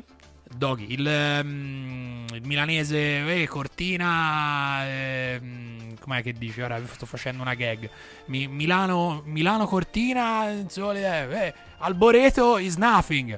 No, questa qui non me la ricordo. Non Ah, ma qui. forse ho capito anche quale dici. Ecco. Però, no, no, no, però non è in questo qui, mi pare. Non è in questo, No, va non è bene. in ok. questo Ho, fatto, ho fatto una gaffa io allora. No, vabbè, non ti Ok. preoccupare, ne fai tante. Ne faccio tante, una più, una meno. Comunque guardatelo anche Vacanze di Natale 1, guardate, guardateveli perché comunque passate delle guardatevi quello lì, Sapore di mare, Vacanze in America, insomma, quelli sono bellini. Anche Natale a 5 Stelle stranamente mi ha fatto simpatia a me, non so perché. Veramente sono strano Io io. sinceramente non ne conosco l'esistenza di No, però film. c'è alla regia c'è Marco Risi, forse quello lì è un nome Ah, importante. ok, ok. Figlio no. Di Dino Risi. Sì, è o figlio, Ah, ok. mi pare o figlio o fratello, non mi ricordo, comunque è parente, non Parente. ricordo che cos'è. Non serpente, ovviamente. No, no, non lo so, non lo so, non la, la loro, Non la conosciamo. non la conosciamo la loro parentela, quindi si possono Eh. vedere o non vedere. Cioè, ora, poi mi pare Perfetto. che Dino Risi, poveraccio, ci ha lasciato, però, insomma, all'epoca non so se c'è Ma uno vivo stasera, allora mettiamo. Eh, Andy, non è, il, il cinema bello è fatto di gente che non c'è più, mi Stiamo dispiace. facendo una strage. Eh, beh, ora non c'è più nulla, eh, c'è pochissimo, pochissimo, qualcosa c'è ancora, scherzo. Eh, no, vabbè, Anzi, vi faccio anche anche qualche nome di ora, magari qualche bel film natalizio italiano di ora. Guardatevi l'episodio del barlume, così ve lo dio. Ehm, quello lì, com'è che si chiamava? La- la- è una parolaccia, la devo dire, si chiama così il titolo, La tombola dei, La tombola dei troiai. dei troiai, e si chiama così, è colpa mia, che è ganzissimo. Guardatevi pure... Che in le- Toscana, spieghiamo, il troiaio è una cosa brutta. Eh, Oppure, no, non oppure solo, è anche il cosa, sudicio. oppure, Sporco. oppure è una cosa fatta male. Cioè, si Ah, sì. hai fatto proprio un troiaio. Nel Sì. senso, hai fatto una cosa fatta proprio male. In questo caso sono cose che si regalano nella puntata alle gente, che sono le Esatto, cose esatto. cavolate che ci Comunque, regaliamo a Natale. I delitti del barlume, la tombola dei troiai. Troiai. E guardatevi Ecco. anche il, il gemello, però non così bello, di Parenti Serpenti, che è benvenuto in Casagori, va visto. Sì, infatti, te lo stavo per dire che è un po' l'antitesiano di Benvenuti in Sì, Casagori. è diciamo però è più buono quello lì. Cioè, c'è un Sì, finale fine, Benvenuti insomma. in Casagori Si prendono un più- giro, però finisce tutto a tarallucce è e vino. Qui finisce poli- tutto con un- una Certo. strage, praticamente. Molto più politically correct. Sì, eh, eh, Benvenuti eh, non- non- però anche lì c'è un pochino di sporcizia, c'è anche lì, non è proprio... Sì, ma molto meno Sì, rispetto no, a il Parenti Serpenti è di una cattiveria allucinante. Infatti, anche perché Cecchi Gori, insomma, doveva stare dentro mm, alcuni canoni. Sì, esatto. il Invece, non gliel'avrebbero fatto. inve- invece il uscire. nostro Monicelli diceva: Vada a quel paese i canoni, io faccio Esatto. i miei canoni, che sono quelli della Esatto. cattiveria. Esatto. Prego, Andy. E allora io con altrettanta cattiveria interrompo la- l'esposizione di questi due bellissimi film di Natale per eh, farvi sentire una bellissima canzone di Mike Oldfield, Moonlight Shadow.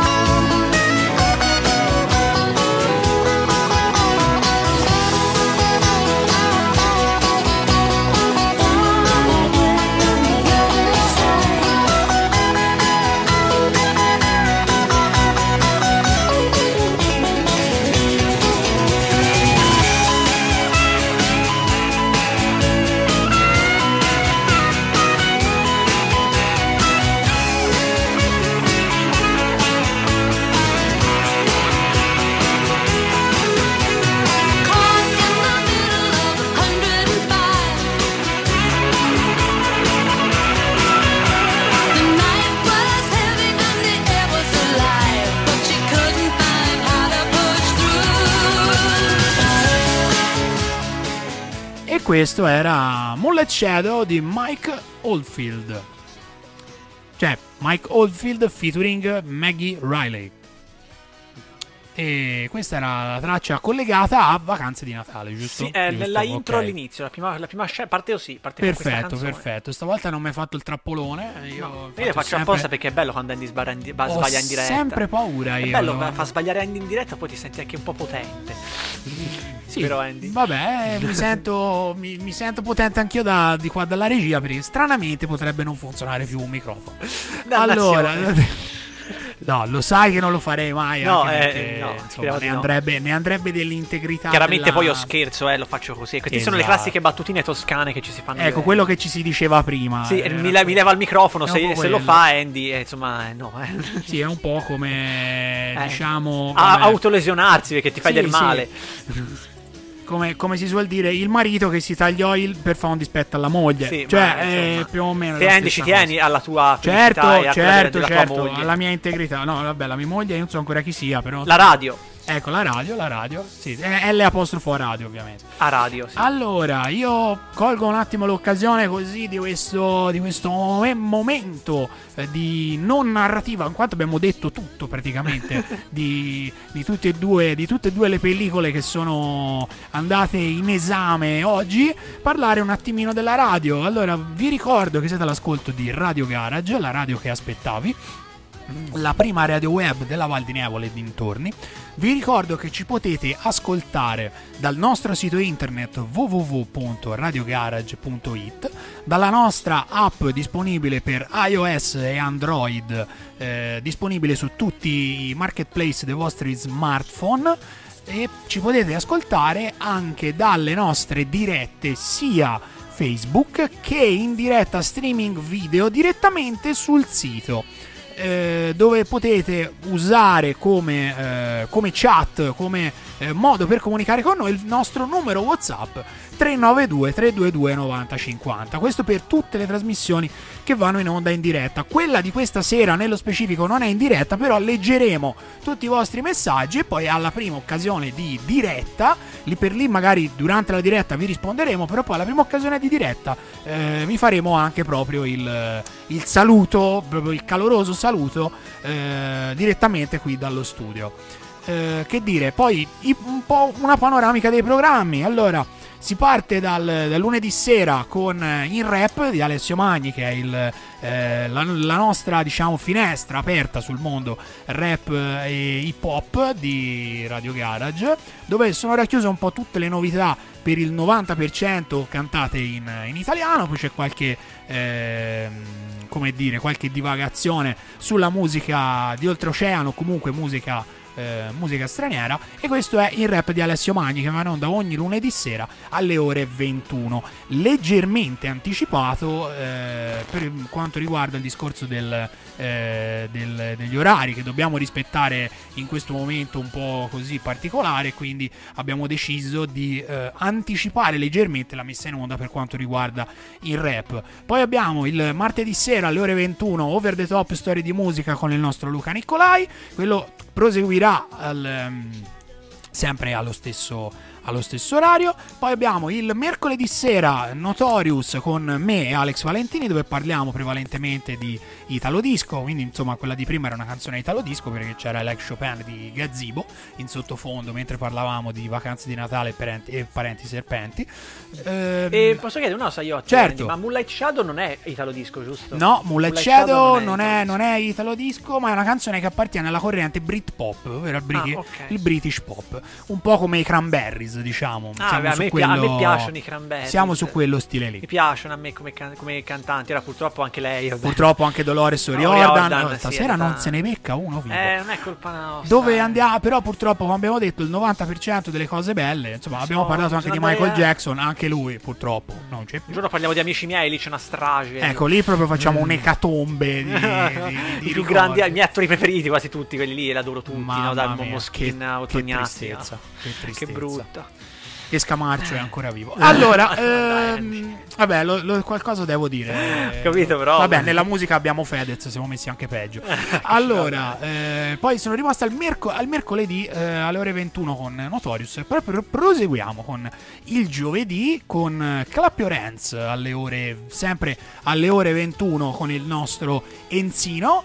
E poi a seguire abbiamo alle ore 22 eh, Claudio Pisani DJ con un mixato eh, che ogni settimana si rinnova, sempre fatto totalmente in vinile. Poi abbiamo il venerdì una giornata ricchissima di appuntamenti. Alle ore 15 abbiamo il Guapita Radio Show che si occupa di musica reggaeton, di musica latina, condotto dal nostro Peppe Caruso con la selezione musicale di Alex Berti.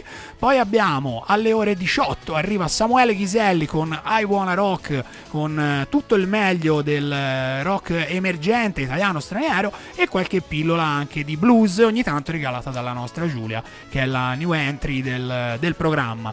Poi proseguiamo alle ore 21, eh, Voglia di Dance del nostro Alex Berti.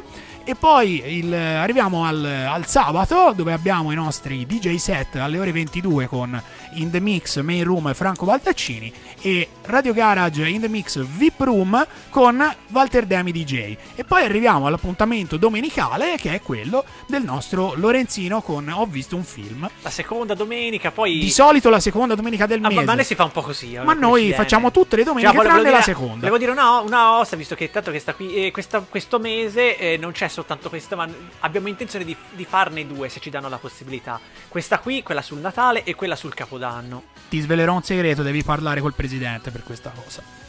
Ah, ok. Quindi, insomma, dobbiamo Vedere. dobbiamo vedere. Dobbiamo vedere. Però via, io penso che il presidente te lo possa concedere. Speriamo. Anche speriamo. perché il presidente, insomma, è una persona molto vicina a te in questo momento. Allora, eh, direi di andare con eh, la, prossima, la prossima pellicola in, eh, Programma. in programma per questo programma. Allora, dunque, abbiamo parlato di una bella commediettina in stile eh, natalizio totale, una bella animazione, una bella commedia, eh, sì, com- commedie- commedia, mm, sì, una commedia normale, diciamo, una commedia natalizia spietata, una dark comedy, una, vabbè, un cinepanettone un po' così, e adesso parliamo di un bel horror per ragazzi, 1984, post Nuova Hollywood, da uno dei registi più importanti de- di tutte le generazioni, ossia il buon Joe Dante che ci ha regalato una quantità infinita di bei filmoni. eh, faccio qualche bel nomettino: Piragna, Lululato. Eh, poi che ha fatto? Ha fatto Matinee, ha fatto. Che te, ti piace, ti piace Space Jam, eh, Space Jam, chiedo scusa. Lui ha fatto eh, Looney Tunes Back in Action, tanto per dire. Eh, visto, se- visto, molto che carino, molto carino. Secondo me Andy mi ucciderà adesso, però secondo me allora, Space Jam per me è un film sufficiente, buono, insomma, un bel film, insomma, un film, No, film vabbè, bello. ma lì c'è un- una parte sentimentale. Esatto, e quello lì lo quello, capisco. Eh, Looney Tunes. Back in Action è un po' più bello perché Dante era un regista mostruoso, Certo. ecco, diciamo così. Eh, Andy lo ama più per una questione non di regia o di che, quello che ci Io lo amo io, perché il ma lo film- ama perché è la sua linfa vitale, diciamoci la verità. No, perché Ecco, è il sì. film grazie al quale ho iniziato a giocare a basket. Eh, quindi te c'è un insomma, aspetto- Un po' come tanti. E queste cose qui non vanno mai sminuite, Quando mai. c'era la Michael Jordan mania. eh, Poi io sono passato subito dal versante Black Mamba, Kobe Bryant. Però, eh, insomma, io Mm. Che peraltro anche che lì è iniziato. morto, Vabbè, anche- anche lì non ce l'abbiamo più. Vabbè, tanto ormai oggi va così. Eh, però Michael Jordan è stato il primo giocatore che ha ispirato eh, svariate generazioni di persone a iniziare, di bambini come me, che grazie a Space Jam eh, e a una alla, palcata- alla- alla marmellata spaziale. una bella palcata di putte spaziali, vedrai che splendore. Grande. Cioè, E Tra l'altro c'è eh, anche la da citazione lì- a Pulp Fiction, cioè ci Da sono tante lì. quelle cose che amo anch'io, quindi. Ecco, quindi sì, sì, c'è la versione, c'è una citazione di Pulp Fiction. Ma ce ne sono tante di citazioni, vero, sono troppe. Però è un film che insomma racchiude tutta una serie di cose che hanno invogliato veramente una generazione di bambini ad avvicinarsi a uno sport come la pallacanestro, anche in Italia, che ovviamente il calcio regna sovrano, in cui il calcio regna sovrano. Io ho giocato per due anni a calcio, però poi ho scoperto uno sport bellissimo, che secondo me rimane lo sport più bello che uomo abbia creato, che è il basket. Il basket Pallacanestro. per me, La pallacanestro. La pallacanestro. Eh, non è giocare a pallacanestro. Vabbè, dai, andiamo avanti. Perché Andiamo sennò avanti io perché Andy sta perdendo la bussola. citazioni di Space Jam. Ok. E poi nella, ne- ne- nella- Vabbè. Non parliamo poi della spada nella roccia perché lì si apre poi tutto un capitolo. Eh, sì. Ecco. Sì.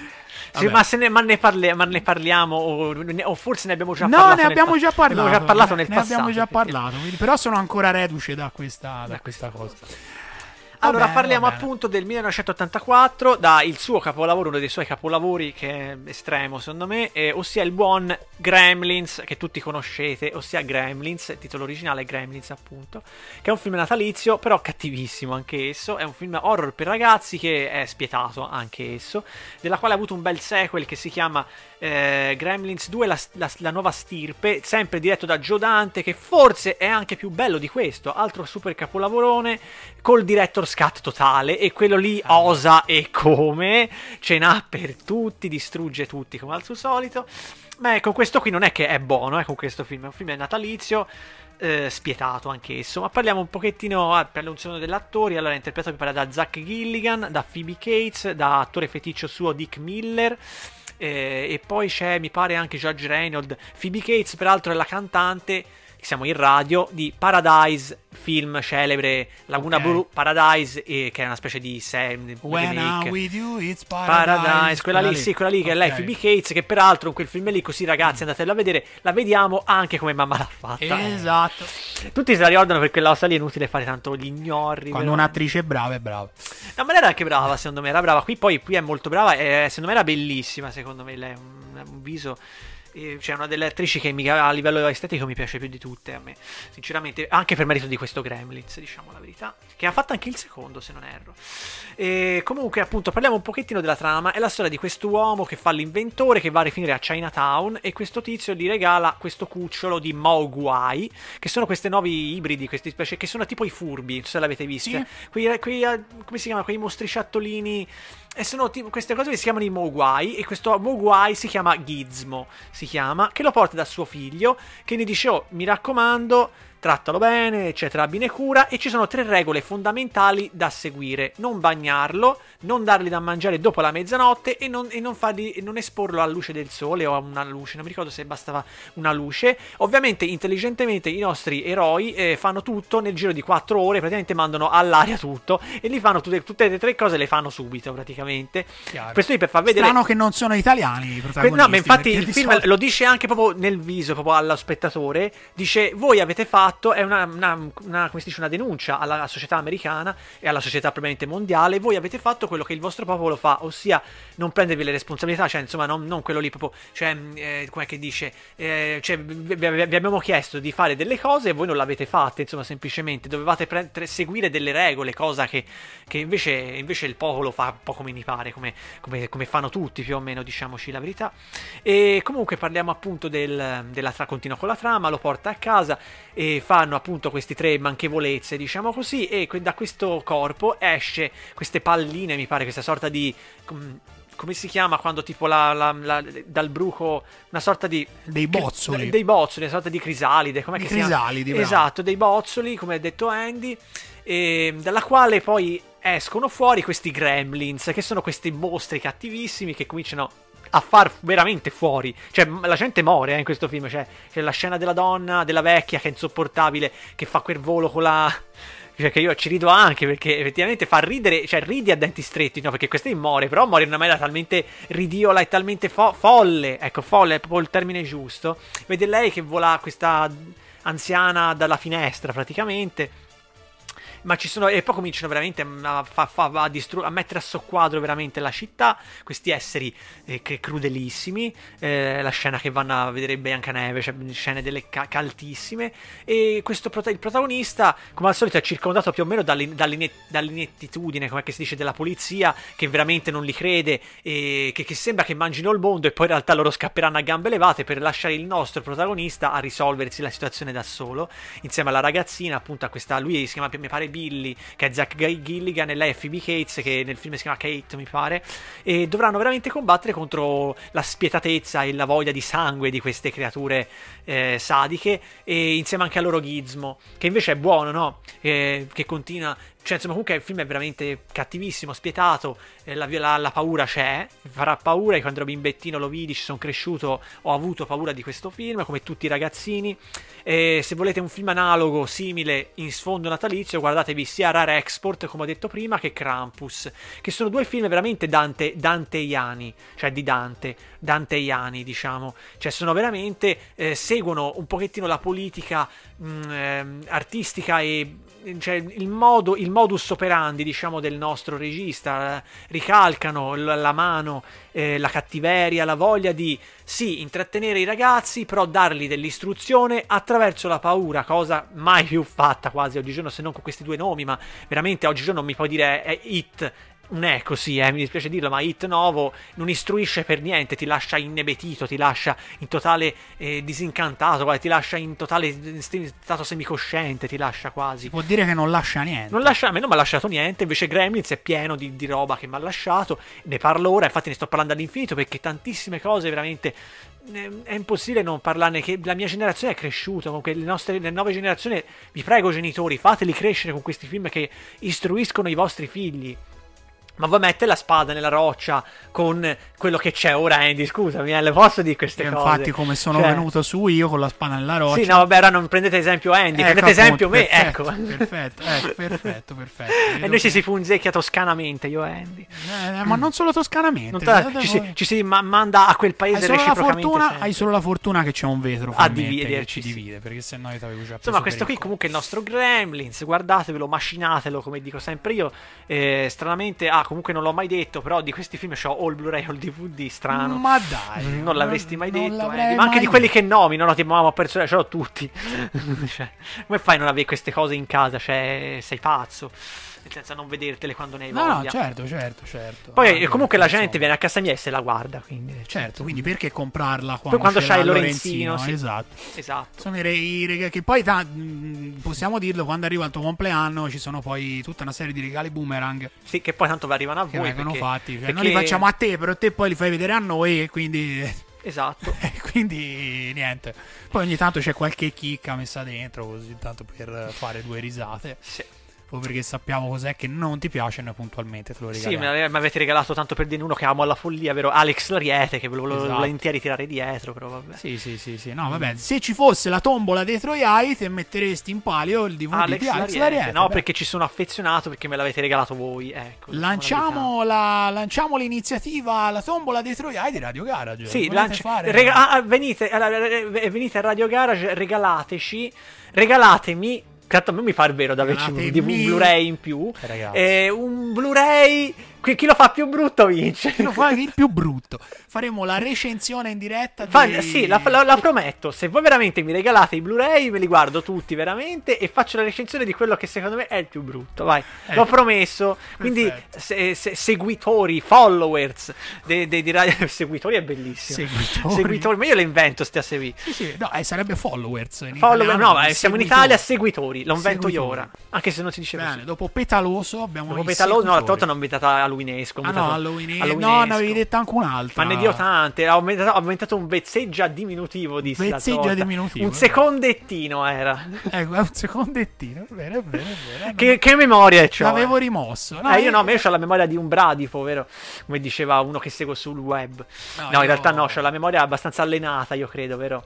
No, mi pare che di cose tu ce ne racconti parecchie, quindi voglio dire, la memoria... Ho fatto una citazione da uno che seguo sul aiuta, web, eh, ecco. molti l'avranno, ricord- l'avranno riconosciuto perché io seguo continuamente anche i recensori sul web, eh, si sappia. Molte cose le ricalco da altri, ecco, vabbè. Ecco, vabbè. Per giustizia lo dico. Però le verifichi. No, ma io poi ho anche le mie cose che Eh, dico, certo, eh, certo, però quelle che prendi da altri le verifichi sempre. Sì, sempre, sì, sì, sì, Ok, assolutamente. E ok. le spo- e sposo le tesi di altri. Certo, certo. Come faranno anche con me.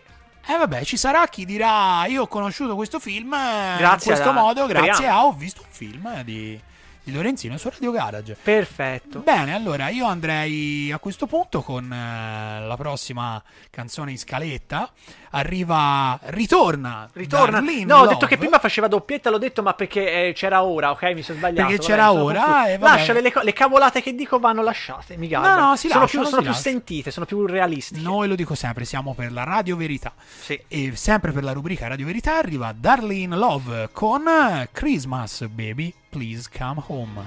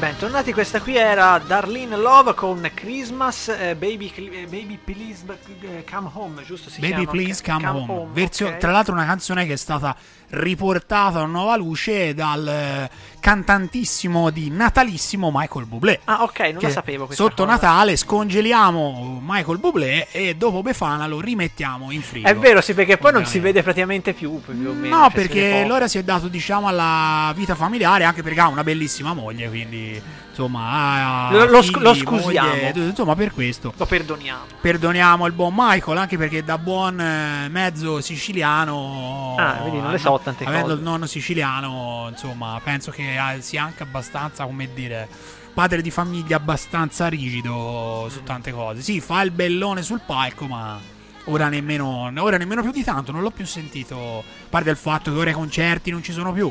Però già si era, diciamo, non ritirato dalle scene, però ha fatto un po' come Robbie Williams, sia un po' decentrato.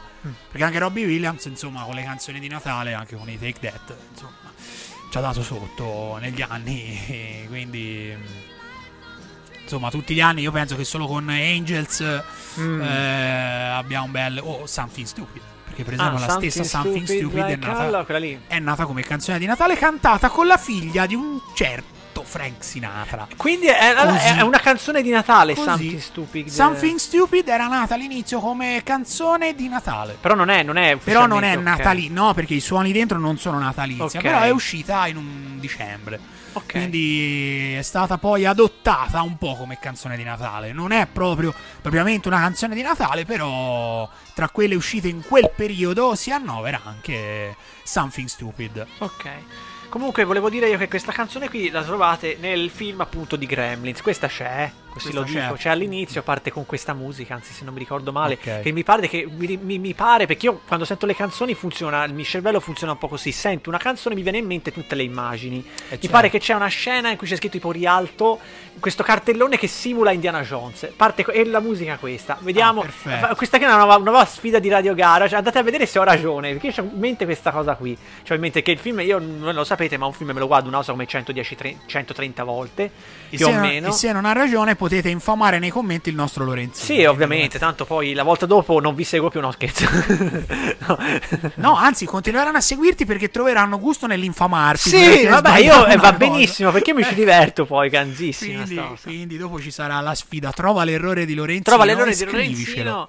Eh sì, no, si diventerà una cosa così. Se indovinate l'errore di Lorenzino della puntata prima e ce lo scrivete, vincete un mappamondo. Allora, eh, de- de- detto questo, insomma, questa era una citazione. Citazione un pochino piccolina da. Pulp Fiction, un po' Però, se, se volete, vi faremo vincere un mappamondo. Ok. Ok. Allora, io direi di andare con eh, la prossima film. pellicola. Chi arriva? Chi arriva? Chi arriva? Allora, ho messo un bel pochettino di generi e stavolta ci metto un bel thriller action poliziesco, c'è un pochettino di tutto, un bel thrillerone, un filmone eccezionale, altro capolavoro, eh, stavolta ci sono, capolavoro del regista John Ma- McTiernan, che filma secondo me è l'unico suo capolavoro questo qui, ci ha regalato una quantità infinita di cult e di super filmoni eccezionali, tanto per dire qualche nomettino, Predator, Last Action Hero, Basic, insomma ha fatto dei nom- nom- nomettini piccolini, insomma dei nomini. E nel mucchio fa nell'88 questo capolavorone a sfondo ehm, na- natalizio, diciamo così. Ossia eh, il buon, il primo capitolo della saga di Die Hard, da noi uscito in Italia nell'88 col titolo eh, Trappola di cristallo, eh, che però, eh, diciamo, con l'avvento del DVD, per l'avvento è bellissima, peraltro, perché torna col Natale.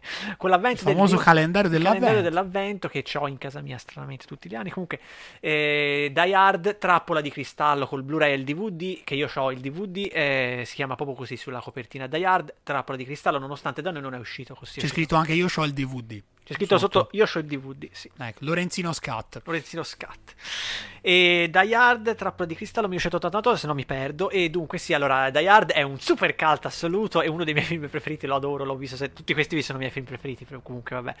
Die Hard il primo, rimane tuttora, eh, la gente no, è meglio il terzo, no, è meglio, è meglio il primo, per me è il migliore in assoluto della saga e insieme al terzo comunque sì, effettivamente è il migliore. E, che peraltro è, del solito, è dello stesso Joe McTiernan, peraltro, che gira il primo e il terzo, peraltro. E appunto Die Hard è il primo, è un capolavorone assoluto. ehm, Allora, parliamo. Allora, eh, devo, devo dirli a, devo dirli a memoria perché tutti questi nomi sono importantissimi per il film. Eh, non leggo niente, sappiatelo, le so, eh, stranamente. Comunque c'è il buon Bruce Willis, c'è eh, Alan Rickman, Alexander Godunov, eh, Bonnie Bedelia, William Atherton e Reginald Vell Johnson. Ecco, li devo di tutti perché non è giusto che sono dei mostri tutti questi attoroni. Allora, parliamo appunto un pochino della trama che, che tutti spero conosciate. Allora. Eh, il film è ambientato alla vigilia di Natale ed è la storia appunto di questo John McClane, questo poliziotto eh, di quartiere, poliziotto mm, proprio un si- quasi un signor nessuno, un poliziotto non è, non è esa- eh, tipo 007, è il poliziotto proprio, proprio che, non, che non- che non è inserito per niente a livello di polizia, diciamo così. Eh, la moglie è quella che diciamo forse porta a casa a livello... ehm, come si dice a livello mm, di, di- di- di lavoro, insomma, a livello di Porta a casa la pagnotta. Porta a ca- insomma. no, lui, anche lui però, a parte che è divorziato, ma lui è poi quella a, a livello professionale po- porta, faccio un discorso un pochettino un po' maschilista, però quella che porta i pantaloni, diciamo così, è quella che veramente porta, è quella che è veramente quella che è inserita. Ecco, lei è importantissima a livello sociale, lui è proprio, non conta niente, neanche a livello di polizia. Però, eh, diciamo, il nostro... eh, il nostro John McClane ehm, cioè, praticamente funziona, cioè, viene invitato dalla moglie perché lei eh, appunto è inserita ed è, è un pezzo grosso in questa multinazionale, questa Nakatomi Plaza, questo grattacielo eh, che la- viene invitato. E lui praticamente è lì con la moglie e finché un bel gruppo di, stranamente nella storia di Hard è sempre così, un bel gruppo di terroristi si impossessano del grattacielo della Nakatomi e lui come al solito, eh, come dice sempre lui, io sono il poliziotto, giu- eh, il poliziotto sbagliato nel momento sbagliato, nel periodo sbagliato, dice la storia della mia vita perché lui si trova sempre immischiato con queste ossa nonostante lui non, non- non è neanche qua, è, è tagliato ma lo diventa diciamo. E arrivano questo bel gruppo di, diciamo, di terroristi che prendono in ostaggio le persone, quando in realtà si vogliono fare un bel rapinone totale, si fanno una bella rapina, eh, così faccio un bello spoilerone. Però è vero, cioè comunque lo, lo capisci già da tre minuti dopo, lo capisci, insomma. E, e lui si troverà da solo, scalzo addirittura, con la canottierina sempre, con un revolver e basta, con tre proiettili di numero, a dover far fuori una- una- un gruppo di 40 persone, non so, di terroristi, uno dietro l'altro li fa fuori tutti, praticamente il nostro John McClane e il nostro invece Alan Rickman, ehm, tutti lo ricordano per il personaggio di Piton, però eh, io me lo ricordo per questo Hans Gruber, per questo cattivone, ma anche per lo sceriffo di Nottingham, di Principe dei Ladri, per chi l'ha visto. Comunque il nostro ah, attore strepitoso, anche lui mo- morto, mi dispiace dire, anche Alexander Godunov, il biondone è morto anche lui, sono morti Che poi vorrei dire tutti. anche un'altra Mm. cosa: che io eh, rassomiglio la, la la- la figura del professor Piton a Renato Zero. E Renato Zero l'abbiamo rammentato all'inizio. Ah, è vero, Quindi, sì, il professor ecco, Piton è Renato Zero. Senza sì. volerlo abbiamo fatto questa. Quando si fanno queste cose perché cosa. poi ci vengano in mente. Anche perché, ragazzi, cioè, nel film di Harry Potter parliamone. Cioè, Piton è uguale a Renato Zero. è identico. Di- diciamolo, Cioè, nel- c'è un video su YouTube che dice Mm. Sì, l'ho visto. eh, Severus Piton canta il triangolo, Il Cioè, è triangolo. bellissimo, è veramente, cioè, ci sono delle parti dove il labiale veramente sembra che lui canti il Veramente, triangolo, no, sì. non l'avevo considerato. Mm. Cioè, è una cosa un po' così. No, volevo fare questa cosa perché mi è tornato in mente. Renato Zero. E dunque, questo qui è la storia. Il nostro John McClane si trova sempre in queste situazioni sgradevoli, entra nei condotti dell'aria, fa fuori la gente come nulla fosse, butta la gente da, da, da, da grattacieli eh, come nulla fosse, eh, sia morti che cioè, sia già morti che vivi. Cioè, anche cioè, veramente cioè, vede di tutto in questo film. Il film è un thrillerone, è fortissimo, è violentissimo. La prima volta che lo vidi mi dette noia da morire, ero bambino, perché è veramente sanguinolento rispetto agli altri, molto più spinto. eh, peraltro è vietata a 14, gli altri sono film per tutti. Questo si vede che veramente eh, ricalcava la nuova Hollywood. Non è un film da nuova Hollywood, ma eh, John McTiernan prende l'eredità della nuova Hollywood. È un film da nuova Hollywood, capolavoro di quegli anni lì. Secondo me il primo lo è, gli altri no, però il primo lo è di sicuro perché è un film che tiene la tensione, girato benissimo, eh, va oltre il mestiere, forse qui poi è veramente bravissimo, questo John McTiernan, eh, Bruce Willis, il suo punto di forza, come dico sempre, non è l'action, molti lo identificano con l'action, per me la sua ironia la fa da padrone sempre, il suo personaggio non è per niente quello rude, è un personaggio ironico al massimo, lui viene dalla commedia, dal Moonlight in, da, da- com'è che si chiama, da, da Saturday Night Live, eh, quello che ha tirato fuori tutti i più grandi eh, talenti, no? John Candy, John Belushi, Dan Aykroyd, Eddie Murphy, Bill Murray, cioè nomettini piccolini, insomma, nomoni. E poi ha fatto... eh, gente che passava di lì, insomma. Sì, proprio numettini. Certo. E, la- e lui poi farà questa serie Moonlighting appunto insieme a Sybil Shepard e poi farà un film di Blake Edwards, un mostro della commedia che si chiama Appuntamento al buio e poi lo prendono e fa questo Die Hard e poi diventa più che altro, mi dispiace, viene più identificato per il ruolo action e molti sono anche brutti secondo me dei suoi film action, mentre la commedia, guardatevi La morte ti fa bella, vedete dove era veramente tagliato e dove secondo me il personaggio di John McClane non è che funziona tanto perché è forte, perché è fisicato, che non è, anche un personaggio, non è neanche così muscoloso, è un personaggio anche col fisico normale, cioè è la sua ironia che veramente la fa, le battute che fa, le, le- le citazioni da, da John Wayne, eh, quando fa tutte le volte IPIA, pezzo di M, lo dice sempre nei film, ogni volta che sconfigge il cattivo lo fa così, nel senso, cioè lo prende anche in giro, quando, qua- cioè, poi la cosa bellissima è che lui veramente è un, è un signor nessuno che viene veramente affiancato quasi sempre da persone inseritissime, persone della polizia che dovrebbero mangiare il mondo, espertissimi, espertoni dell'FBI che poi sono degli inetti totali, che sono lì, eh, cioè, cioè, non, non si capisce neanche perché sono lì, perché fanno una cavolata dietro l'altra e lui deve ri- ri- ricucire le- le- le- gli strappi che fanno altri, eh, perché ne fanno tanti, no? E è bellissima la scena che dice, che, che- che- quello de- quella- come si chiamano quello eh, la receptionist, no? Come si chiamano quelle della polizia che mi mandi, che, che mandano, che te chiami la polizia e ti mandano al distretto di polizia per denunciare la, la call center, ecco, non mi veniva in mente, no? Che fa, pre, che chiama col numero di, come si dice, col numero di emergenza proprio, 911. quel- ma quello per- di pericolo, proprio di pericolo massimo, e fa, componga il numero 8 se è un'emergenza, ma che, che- fa, ma che cavolo, la- ma che cavolo dice? Ho il tono di chi ordina una pizza, cioè, è bellissimo, cioè, perché la gente è veramente stupida, cioè, questo gli fa, Mayday, Mayday, aiuto, aiuto, aiuto, e lei fa, ma ha, ha- ha bisogno di qualcosa, ma fa- fai un po' te, Cioè, è bellissimo, lui, cioè, questi qui che fanno una cavolata dietro l'altra, quelli che sono invece gli espertoni, fanno una, un- sbagliano continuamente, cioè, circondato dalla medio, e, e invece l'unico che veramente l'affianca nel film è un altro signor nessuno come lui che l'aiuta per davvero, che è questo poliziotto di colore, eh, Reginald Bell Johnson, questo Al Powell, che è veramente l'unico che l'aiuta, che poi tutti quanti riconosceranno perché ha visto otto sotto un tetto per il padre di famiglia, Michael Winslow. Michael Winslow. Perché tutti lo ricordano, ricordano lui e il bambino, c'è poco da dire, no? Sì. E lui Steve Steve Harkel. Harkel, che mi pare, com'è che si chiamava l'attore? Jal- Jalel White, com'è che si chiamava? Sì, mi, sembra pare. già l'El White. Sì, Sì. e Reginald Bell Johnson invece che è lui che è, è- veramente fa una parte che è veramente identica a Carl Winslow, è identica secondo me.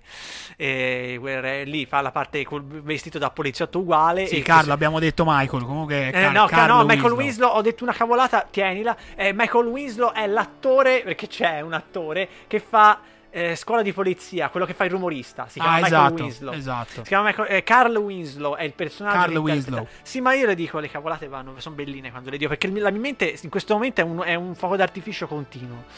Comunque, eh, questo è, è semplicemente è Die Hard, è lui che deve, deve far fuori uno dietro l'altro e cercare di salvare gli ostaggi e cercare, insomma, questa qui è la storia. Poi c'è un sequel che si chiama Die Hard 58 minuti per morire, che è il secondo, che è anch'esso ambientato a Natale, lo guardo tutti i Natali, anch'esso è bellino di Renny Harlin.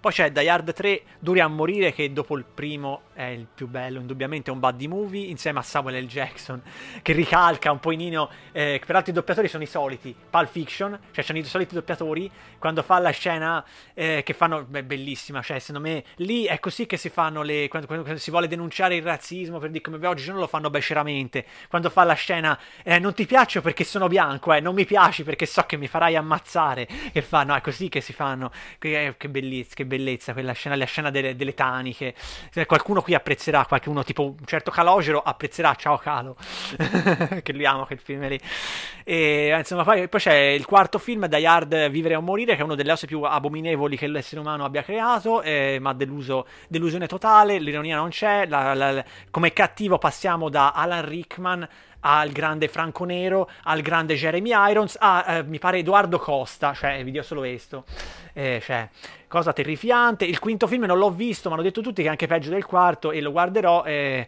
non ce l'ho fatta neanche a trovarlo. Dicono che è una cosa terrificante per il fatto che lui era veramente un poliziotto, un signor nessuno che doveva sconfiggere eh, quattro rapinatori, cioè praticamente nel, nel quarto, nel quinto va tipo contro l'esercito, cioè una una cavolata dietro l'altra.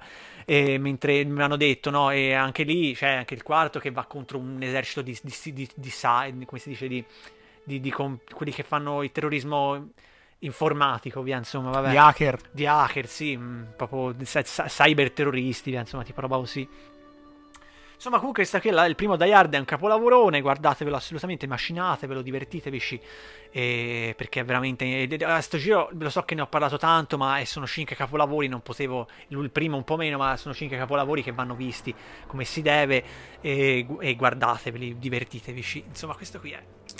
Eh, se vuoi Allora, te- detto questo, allora, detto questo, io non ho, non ho da aggiungere altro e andiamo con la prossima canzone in scaletta, un classico, un classicismo, un classicissimo di Natale, Let It Snow. Oh, the weather outside is frightful, but the fire is so delightful.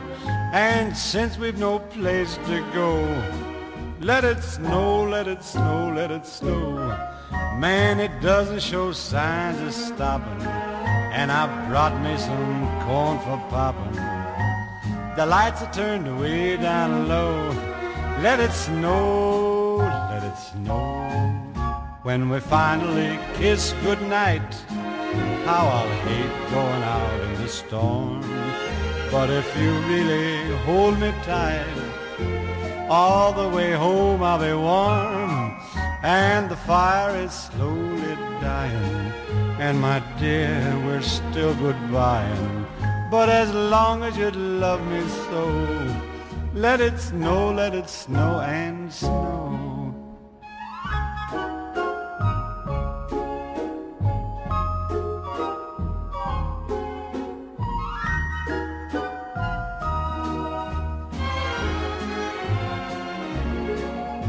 When we finally kiss goodnight, how I'll hate going out in the storm. But if you really grab me tight, all the way home I'll be warm. Oh, the fire is slowly dying, and my dear, we're still goodbying. But as long as you love me so, let it snow, let it snow, let it snow. Rientra? Allora, e questo era It Snow, un eh, classicissimo, il classicissimo di, di Natale che molte volte viene usato anche, questa è una piccola eh, cosa personale, veniva usato molto tempo fa da gente che quando io avevo la forfora mi diceva ah It Snow anche oggi. io soffro un po' di dermatite, un po' di forfora quando succede questa esclamazione di roba bianca dalla testa. Arrivano, mi fanno così sulla spalla e fanno ah It Snow anche oggi. Eh? Bene. Eh, volevo dire una cosa io invece di questa cosa qui. Allora, Lady Snow di Martin, eh, questa canzone qui io l'ho messa proprio. Ero indeciso fra mettere se prima questo o poi Gremlins o viceversa. Invece ho detto, va, la finisco così. Perché il film di Die Hard effettivamente si chiude. Dopo che te hai vissuto praticamente l'inferno, perché è veramente Si finisce un vero, e pro- con- vero e proprio inferno di cristallo, no? Come il film di Steve McQueen. Finisce proprio con questa musichina dove, cioè, veramente io ci rido no, tutte le volte. Dove te vedi veramente il paesaggio sempre. Il primo e il secondo film finiscono col paesaggio che è deflagrato, detu- deturpato al massimo. Ambulanze, eh, eh, cose distrutte. E con la musichina di Disney io faccio boia. Cioè, certo, ci dice. eh, no? Sì, Cioè, sì, io sì, ci rido no. e finisce proprio così, no? E a me mi, mi torna proprio che, che fin- la puntata appunto si chiude con questa musichina che poi è anche classica al massimo, quindi ci sta. Non abbiamo distrutto niente. Non abbiamo distrutto insomma, niente. il Vabbè, dopo, dopo, dopo distruggo ordinato. qualcosa a caso. No, no, no, no, no, no, rimaniamo, rimaniamo ok, perfetto, allora niente. No, rimaniamo. Rimaniamo integri e diciamo che non, non copiamo il film. Ecco, non No, no, assolutamente. Però è carina l'immagine di Lady Snow con tipo mezza città distrutta. Sì, no, è vero perché Ecco. poi Die Hard è un, come si chiamano quelli tipo catastrofici, no? Con la gente che, che questo grattacielo che viene, veramente demolito dall'inizio alla fine. Certo. Cioè all'inizio è, appena, è appena l'ho costruito. visto, sì che lo Ah, ok, alla fine viene proprio demolito, cioè proprio lo Certo, distruggono. certo, certo, certo. Eh, è ganzissimo. Va bene, va bene. Allora, Lorenzo, siamo arrivati alla fine Visto, di questa bene. puntata. E facciamo i saluti finali. Ciao a, a a quelli che ci stanno ascoltando. Che oggigiorno, oggigiorno diciamo che volte è stato- ho sentito un pochettino più di calore, diciamo, come si diceva prima io e Andy. A sto giro eh, ho dovuto praticamente interagire con uno schermo di un computer e con Andy e con la telecamera e basta. Però eh, saluto, faccio un po' di saluti magari alla fine. Saluto mia madre, mia sorella. Ciao Vale, ciao mamma. eh, Alberto Medori che è il mio coautore. Saluto i miei più cari amici. No? Saluto Mirkola, Chiara, eccetera. No? Eh, Calogero si è nominato prima. Igor, eccetera. Saluto tutti gli ascoltatori, eh, tutti i parenti, amici, e la gente anche che, che non conosco che mi ascolta. E non, eh, non so se l'ho fatto nel, nel video precedente, però eh, salu- voglio- ci volevo. Questa cosa mia personale, non la dovrei fare, però la faccio uguale. Cioè, non so se la dovrei fare, la potrei anche fare e non fare. Però il video di. La volevo dire, il video di Halloween ha fatto al terzo mio video eh, eh, 1150 e passa con tutto A ciò che oggi, escono a a oggi. oggi 1150 e passa e ascolti gente che mi segue io beh, penso che io neanche- forse neanche 500 persone conoscerò in vita mia il che è estremamente apprezzatissimo da me speriamo eh, come ha detto Andy oh, il prossimo mese 10.000 sì magari insomma nel senso Vabbè, però noi ci proviamo, noi ci eh, proviamo. certo. Vabbè, eh, io già mille per me è un traguardone che non bisogna fermarsi, non bisogna adagiarsi sulle allori. Assolutamente. Eh, ma non bisogna neanche no- non gioire dei propri successi comunque, giusto Andy? Certo, certo. Allora, detto questo, concludiamo questa puntata natalizia di Ho visto un film e vi rimandiamo alla prossima puntata all'anno nuovo. Sì, all'anno no, nuovo. Non lo so perché sinceramente volevo fare anche quella del Capodanno. Ah no, è vero, so. c'è quella di Capodanno. Sì, Scusami, se- scusami. se, se mi scusami. dà la possibilità Non mi ricordavo la eh, programmazione, chi- chi- bisogna, chi- chi parlare, prende eh, bisogna parlare con la direzione. Ma non solo te, anche i problemi. Eh, certo, la eh, direzione certo. del nostro paese, ecco, diciamo. Certo, così. certo. Va bene, allora io vi saluto e Lorenzino anche dall'altra Ciao, parte del grazie vetro. a tutti. Appuntamento alla prossima puntata di Ho visto un film.